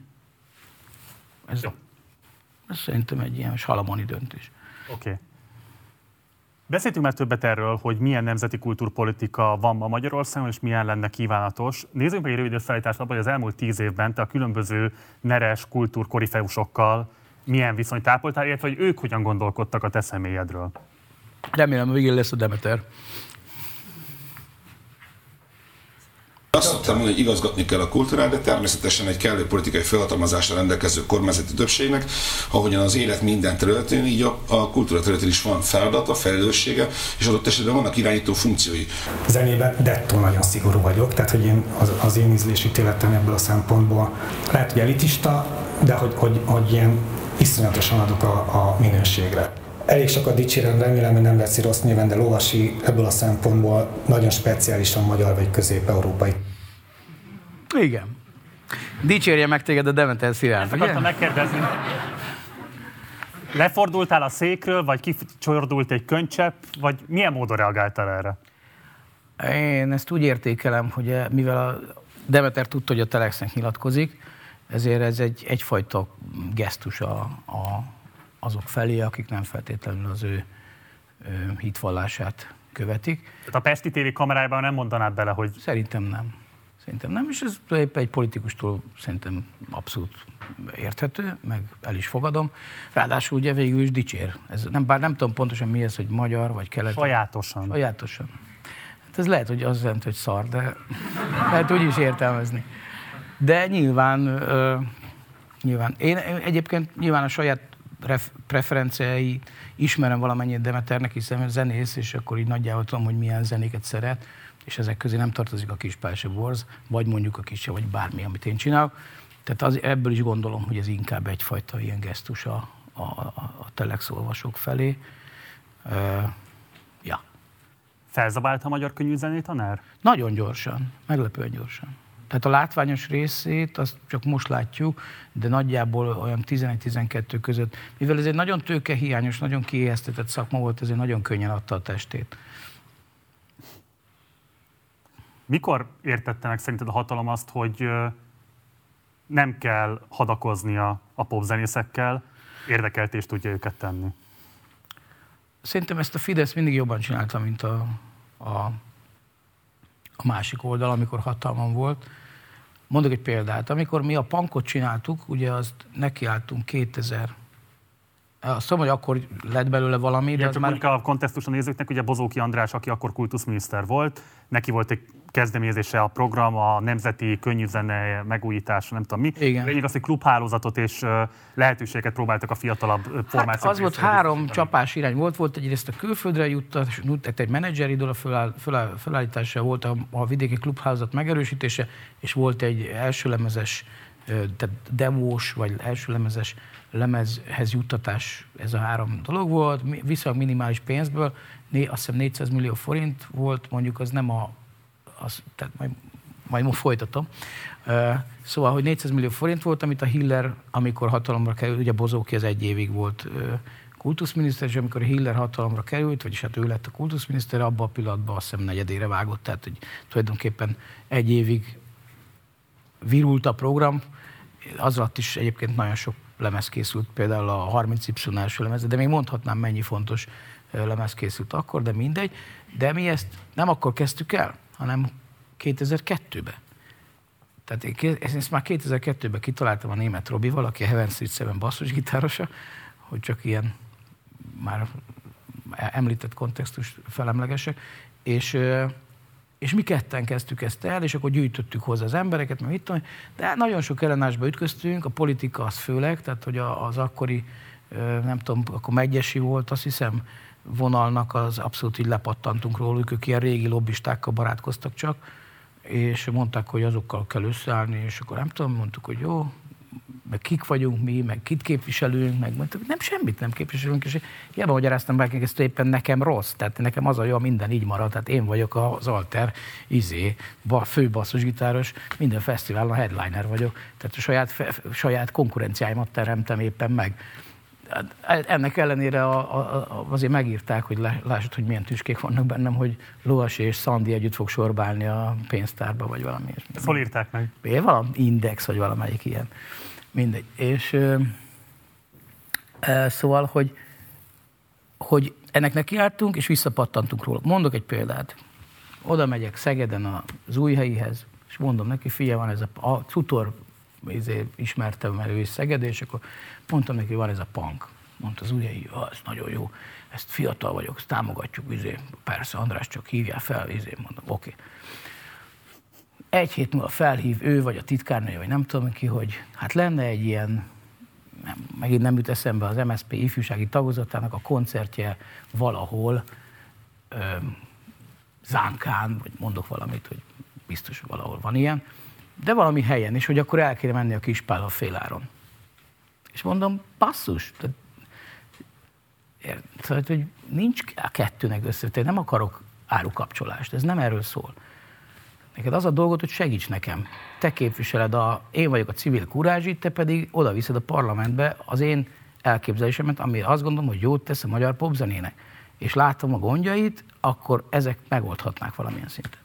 Na mindegy, szóval azért mondom, hogy ezekkel nem volt egyszerű. A végén azért lett belőle valami, mert a gerendai az ügyesen lobbizott ott a Bozókinál, és akkor Bozókinak ez kapura jött, hogy ő egy ilyen az alternatív kultúrát is támogató miniszter, ugye így is definiálta magát, és akkor így valahogy átnyomták. Egyszer csak fölhívott a Karcsi a gerendai, hogy figyelj, szerintem most meg lehet csinálni. Ez már négy évvel ezelőtt megvolt.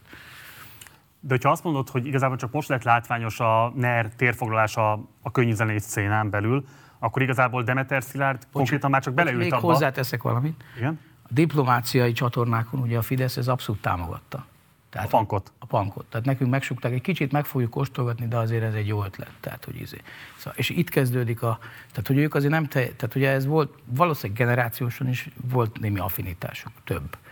És, és tulajdonképpen az első mon, amikor elővette ezt a, a programot, Cseh Tamás programnak hívták, nagyjából hasonló célkitűzések mentén, csak nagyobb pénzből működött.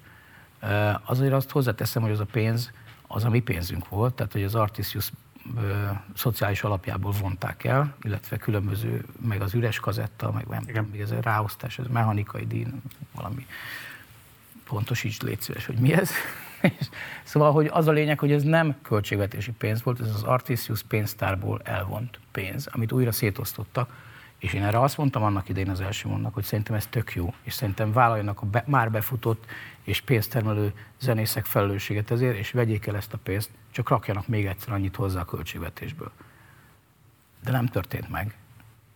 Tehát ez a mai napig onnan megy az Artisiusból ez a pénz. De akkor ilyen értelemben Demeter Szilárd milyen fordulatot hozott? Mert ugye mindenki hozzáköti azt, hogy most lett hirtelen egy jelentős térfoglalása a könnyű zenei szénán belül a NER-nek, de közben te azt mondod, hogy ez már jóval korábban megtörtént, akkor igazából mi az, amiben újítást hozott Demeter? A Demeter annyiba hozott újítást, hogy ő valamilyen szinten ö, ismeri a zenész lobby problémáit, és ö, meghallgatta azokat. Tehát, hogy a magyar, hungari, Hungary, nem tudom, van egy ilyen magyar zenész szövetség, meg azok... Hungary Music Forum. Azaz. Szóval, hogy, hogy, és ezeknek vannak akár ebből a régi gondokból kiinduló célkitűzéseik, akár nagyobbra törő tervek is, lett itt vidéki stúdióhálózattól kezdve próbateremrendszer, stb. stb. Szóval, hogy egy csomó olyan szakmai kívánalom került be a Demeter programjába, amihez aztán ő valamilyen pénzeket is ígéretek alapján hozzá tudott rendelni. És majd meg, nyilván meglátjuk, hogy, hogy, hogy a, az ördög persze itt is a részletekben van, hogy valójában ez ki fogja építeni, hova fog kerülni, kinek a... Szóval, hogy nincsenek olyan különösebb illúzióim, ettől függetlenül az iparágban, ha úgy érkezik a pénz, hogy, hogy, hogy a kreatív ipart támogatja, tehát nem már meglévő jószágot etetik, mint a, a mi ez a raktárkoncert, meg ez a Hacacáré nevű szörnyűség, amelyik tönkreteszi a piacunkat tulajdonképpen, mert megjelenik egy, egy ilyen bőkezű bácsi, aki szórja a pénzt a, a, a tömeg közé, és azt mondják, hogy innentől miért mennének el az emberek egy fizetős koncertre? Hát láttuk. Ott, mindegy, ez, ez egy hosszabb történet, ez már egyszer tönkretette a magyar piac egy részét, amikor megjelentek a kereskedelmi rádiós rócsók. Az pont ugyanúgy tönkretette akkor a playback piacot.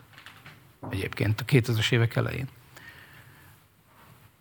Logikus, nem, nem kell ugye magyarázni. Na, itt ugyanez történik. Az kérdés, hogy ennek persze milyen hatásai lesznek, tehát ez rövid távon biztos, hogy rossz hatása, hosszú távon mondjuk azt, a, leginkább azt éri el, hogy mondjuk az Antenna Hungária, meg a másik ilyen Euró, van még egy másik ilyen cégük, ami egy ilyen állami szolgáltató hangfény, látványtechnikai, színpadtechnikai cég, ezeket föltőkisítették tulajdonképpen a, igen. A, a, a raktárkoncertből, meg a harcacáriból. Tehát, hogy ez az egyik szempont. A másik, hogy azért azt lehet látni, hogy hogy itt vannak különböző lobbik. Tehát volt a Várhegyi féle lobby, amelyik ugye a, a televízióba és a, a Petőfi rádióba irányította a popzenei tartalmakat, Tiszta Totitus segítségével, például a rádióba. Volt a, volt a, a Rogánféle lobby, amelyik ugye ez a Magyar Turisztikai Ügynökségen keresztül, vagy az Or, a Ráhel, vagy nem tudom pontos, ez egyébként ködös ez a képlet, hogy ott, ott milyen pénzek vannak. Ez most megszűnik állítólag, mint kifizető hely, és lesz belőle valami állami... De bocs, mitől ilyen erős Demeter Szilárd, hogy ezeket az említett lobbycsoportokat képes most úgy tűnik maga alá gyűrni? Ki áll mögötte? Hát én honnan tudjam. Hát mit én biztos nem. Hallasz? Mik az iparági plegykák? Szerintem ez valószínűleg attól függ, hogy, tehát, hogy, hogy ez már ez a klasszikus feudális rendszer, hogy van egy ilyen személyes kijárás. Tehát, hogy a, a Fideszen belül azt mindenki tudja, hogy azért biztos te is tudod, csak nem, úgy csinálsz, mintha nem tudnád, hogy, hogy nyilván, aki bejut mondjuk egy órára az Orbánhoz, annak, annak, és utána úgy jön ki, hogy kap egy pecsétet a papírjára, annak onnantól viszonylag gördülékeny útja van. Értem, de hogy volt képes Demeter Szilárd megfúrni Orbán Viktor lányának a projektjét? Elteszem, Ráhelnek azért több órája van. Valószínűleg, valószínűleg nem hozta a számokat. Tehát volt idő bizonyítani, és akkor hát ez ilyen értelemben azért van valamiféle, valószínűleg, én nem tudom pontosan, talán van némi teljesítménykényszer, hát azért állítólag ez kapitalizmus. És akkor ebből a szempontból szerinted ugye beszéltünk arról, hogy a 90-es években a piaci kényszerek hogyan alakították a, a zeneipart, most beszéltünk arról, hogy a NER hogyan alakítja a zeneipart. Szerinted melyik volt, vagy melyik gyilkosabb ilyen szempontból a magyar könyvzenére? A piac vagy a NER? Hát nézd, ha azt nézed, hogy mondjuk a, pont azt, ugye az, az a jelenség, ami az utolsó egy évben van, hogy, hogy a semmiből feltűnnek 17-18-19 éves gyerekek, és tök jó dolgokat csinálnak, és azok sikeresek, akkor azt mutatja, hogy ezek szerint a NER, ha akarja, hanem, de jól működteti. Tehát a, a popzenek azért ez a lényeg, hogy jöjjenek fiatalok, és azok írjanak jó dalokat, és a fiatalok ne szarzenét hallgassanak, hanem lehetőleg jobbat. Most ez, vagy, vagy jó tartalmakat. Tehát, mm. hogy ö, tehát hogy legalábbis szerintem valahogy így kéne lenni. Akkor gondolom, hogy, hogy jó egy popzene. Más kérdés az, hogy, hogy olyan popzenét is kéne csinálni, amelyik mondjuk exportképes, tehát hogy egy csomó olyan dolog van, ami még kritérium lehet egy, egy, egy, egy ilyen iparággal szembe ma már.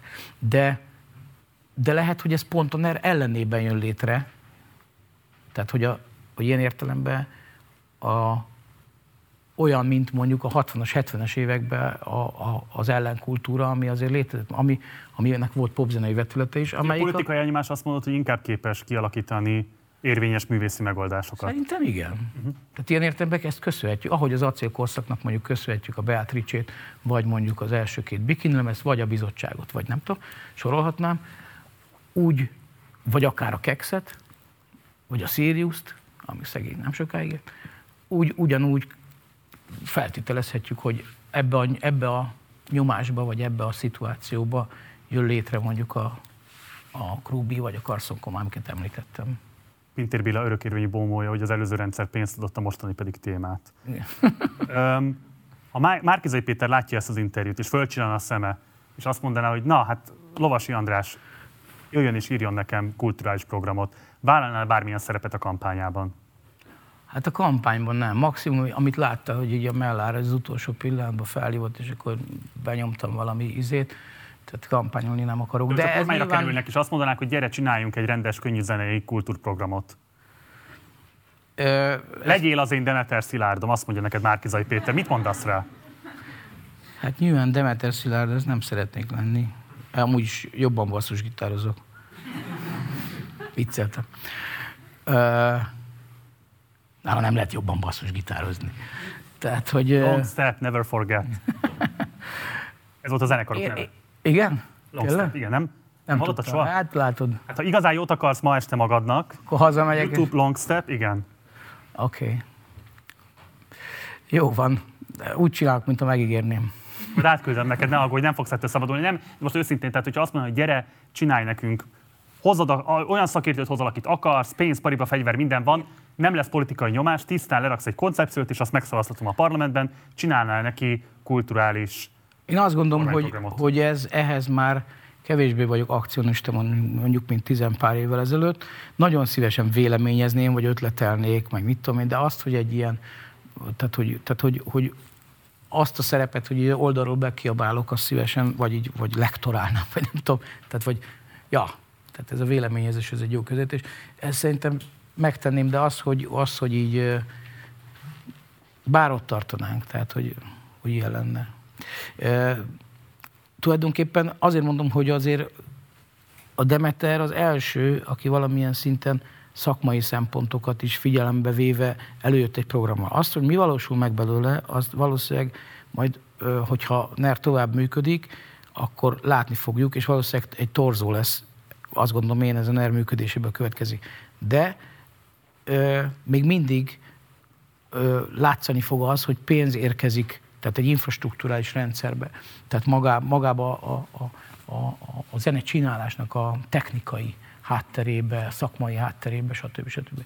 Ez, tehát ez nem Most, az... Tehát azt mondod, hogy lemegy mondjuk a mostani politikai nyomás Demeter Szilárdról, akár egy új kormánynak is érdemes lenne mondjuk vele tovább dolgozni? Nem, azt mondom, hogy olyan nagy... szakmaisága? Én azt mondom, hogy szerintem figura, tehát arcokhoz így nem kötném feltétlenül le azt, hogy kivel érdemes. Én azt gondolom, hogy ez a program ö, ö, bizonyos elemeibe ö, igen, nem bizonyos elemeiben nagy része átvehető. Az más kérdés, hogy egy olyan működési rendszerbe kéne belerakni, ahol végre egyszer nem ilyen urambátyám módon dőlnek el a dolgok. Oké. Okay.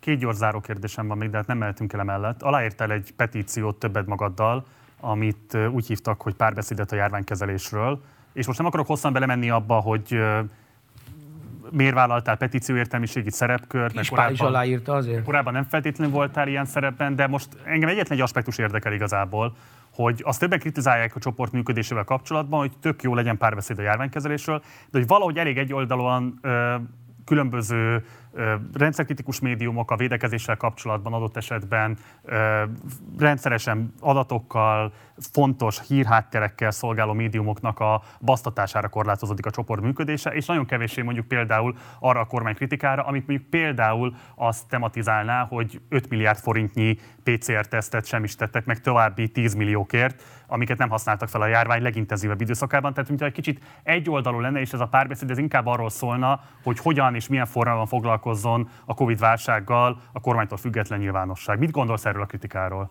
Hát igen, azt gondolom, hogy, hogy bár nem követem azóta ezt, a, hogy van ennek utólélete, én aláírtam egy nyomtat, vagy átküldtek hozzám egy, egy szöveget, azt elolvastam, mondtam, hogy egyet értek vele, szuper, Kispár fölhívott, hogy aláírjuk-e, mondtam, hogy aláírhatjuk. És akkor aláírtuk. Tehát ez történt. Az, hogy utána mi történik vele, azt nem tudom. Nyilván ez megint az az eset, amikor, amikor azok, akik ezt kitalálták, azok revol, valami, valamivel revolverezik a, a, az által független médiát, vagy azt a médiát, amelyik nem feltétlenül neres. Én azt gondolom, hogy mivel ezek, ezek a médiumok is általában azért kattintásszámra, olvasottságra, stb. mennek, óvatatlanul a bulvár irányába tolódnak. A bulvár pedig rettegni akar. Tehát ilyen értelemben mindig lesz szenzációhajász fogalmazás, mindig lesznek halottak, mindig lesz rettegés, rettegtetés, stb. stb. Nekem ezzel olyan nagy problémám nincs. Nekik, ezek szerint, amit mondasz, hogy nekik van ezek szerint, akik ezt a csoportot a mi kép, képviseletünkkel a mi képviseletünket ellátják ezek szerint. Nem tudom, majd utána, hogy nekem sokkal nagyobb... is megy, azért kérdezem, tehát most ja, ja, ja. nem belemenve abba, hogy érvényes ez a kritika, amit megfogalmaztál, vagy sem ezekkel a médiumokkal szemben. Önmagában mit gondolsz arról, hogy sokkal látod, inkább a nyilvánosságot próbálja kritizálni a csoport, semmit a kormányzati intézkedéseket? Önmagában azon, hogy ez rossz. De viszont olyan jelenségre rámutat, amit a, a fluorra, meg velem kapcsolatban ugye ö, megemlítettünk, hogy hát mi vagyunk azok, akik így néha megszólalnak, nyilván vannak mások is, de hogy mi rendszeresen. És és, és, és ezek azok a helyzetek, amiből látszik, hogy miért nem szól meg senki. Igen. Támogatnád az oltás kötelezővé tételét? Nem. Te magad be vagy oltakozva? Igen. Háromszoros. És miért éreznéd azt, hogy nem kívánatos a kötelezővé tett oltás? Azt gondolom, hogy nem megoldás, hogyha engem kérdezett. Én azt gondolom, hogy, hogy, hogy a valószínűleg a, ez a vírus, ez egy olyan akár ez az új formája már lehet, hogy ez lesz az, tehát hogy ezt, ezt azok, akik, tehát át kell esni rajta, és azt fogja elhozni a megoldást talán. Tehát nem gondolom, hogy most azt látjuk, hogy erőltetünk egy olyan oltást, amire semmilyen garancia nincs, hogy, hogy például ezt az új vírusfajtát kivédekezhetjük vele. Mhm. Már az immunrendszerünk kivédekezi vele. Tehát akkor minek? Tehát, hogyha egészen addig, amíg azt mondták, hogy ez lesz a, a, a csodálatos megoldás, és mindent megoldasz, hogyha beoltatod magad, de egészen addig azt mondtam, hogy jó, hát oké, valamit valamiért. De innen, hogy ugyanúgy oltottak is ben vannak a kórházban, nem is kevesen. De nem kerülnek lélegeztetőgépre döntő többségükben, túlélik a vírus döntő többségükben, sokkal nagyobb számban. Ez igaz. És egyébként nem tudjuk, hogy milyen Ez emberek igaz, vannak a kórházban, az... mert nincsen kormányzati adatszolgáltatás. Csak akkor vitatkozunk. Én azt gondolom, hogy az pontosan mutatja a magyar társadalomnak a, nem tudom mi, ö, még azt is mondhatnám, hogy hídbéli megosztás, hogy, hogy szerintem jóval kevesebb, vagy jóval több összeesküvés elmélet, el, elmélet, összeesküvés hívő van Magyarországon, mondjuk, gyakorló katolikus. Tehát, hogy, hogy ebből ezt tudom leszűrni. Tehát, hogy a, a, a, tényleg nekem is relatíve kiművelt emberfő vannak körülöttem, vagy sok diplomás szupernők például, uh-huh. eszembe jutott egy ismerősöm, aki, aki abszolút oltás ellenes, és azt sem zavarja meg, hogy mondjuk egy, az ismerős családból az apuka 52 évesen meghal. De most, most ez a kritika veletek szemben is fölmerült, tehát arra mit válaszolsz, amikor azt fogalmazzák meg, hogy ezt a petíciót olyan emberek fogalmazták meg, akik féltik a státuszukat, hogy lehessen szabadon koncertezni, irodalmi bemutatót tartani, és így tovább, miközben egyébként az elsődleges prioritás az lenne, hogy minél több embertársunkat megvédjük a vírus következményeitől. Értem, de én szerintem, ha valaki, ez egy szerintem egy alapvető döntési jognak a, a, a a, a törvényel által való elvétele, hogy azt mondod, hogy én már pedig ezt nem engedem benyomatni magamba. Tehát, hogy ilyen szerintem nem lehet megcsinálni. Oké. Okay. Az, hogyha valaki hülye... Állampolgári alapjog? Igen.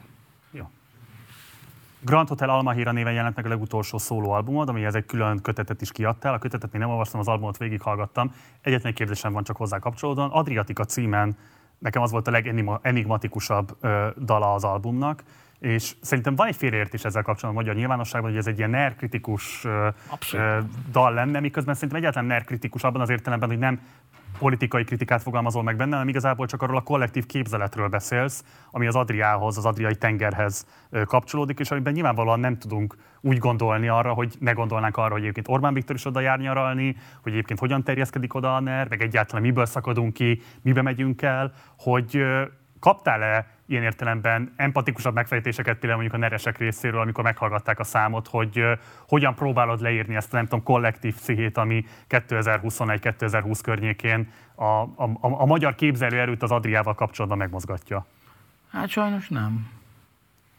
Lovasi András, nagyon szépen köszönöm, hogy itt voltál. Szeretnék kérni egy nagy tapsot az Andrásnak a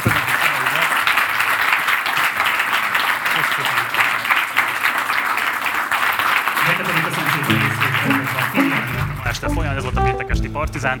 Legközelebb jövő pénteken este 6 órakor jelentkezünk majd. Mindenképpen iratkozzatok fel a csatornára, ha még nem tettétek volna meg, illetve ha megtettétek, akkor fizessetek elő a Patreon keresztül a partizánra, és akkor láthatjátok például ennek az interjúnak is a vágatlan verzióját.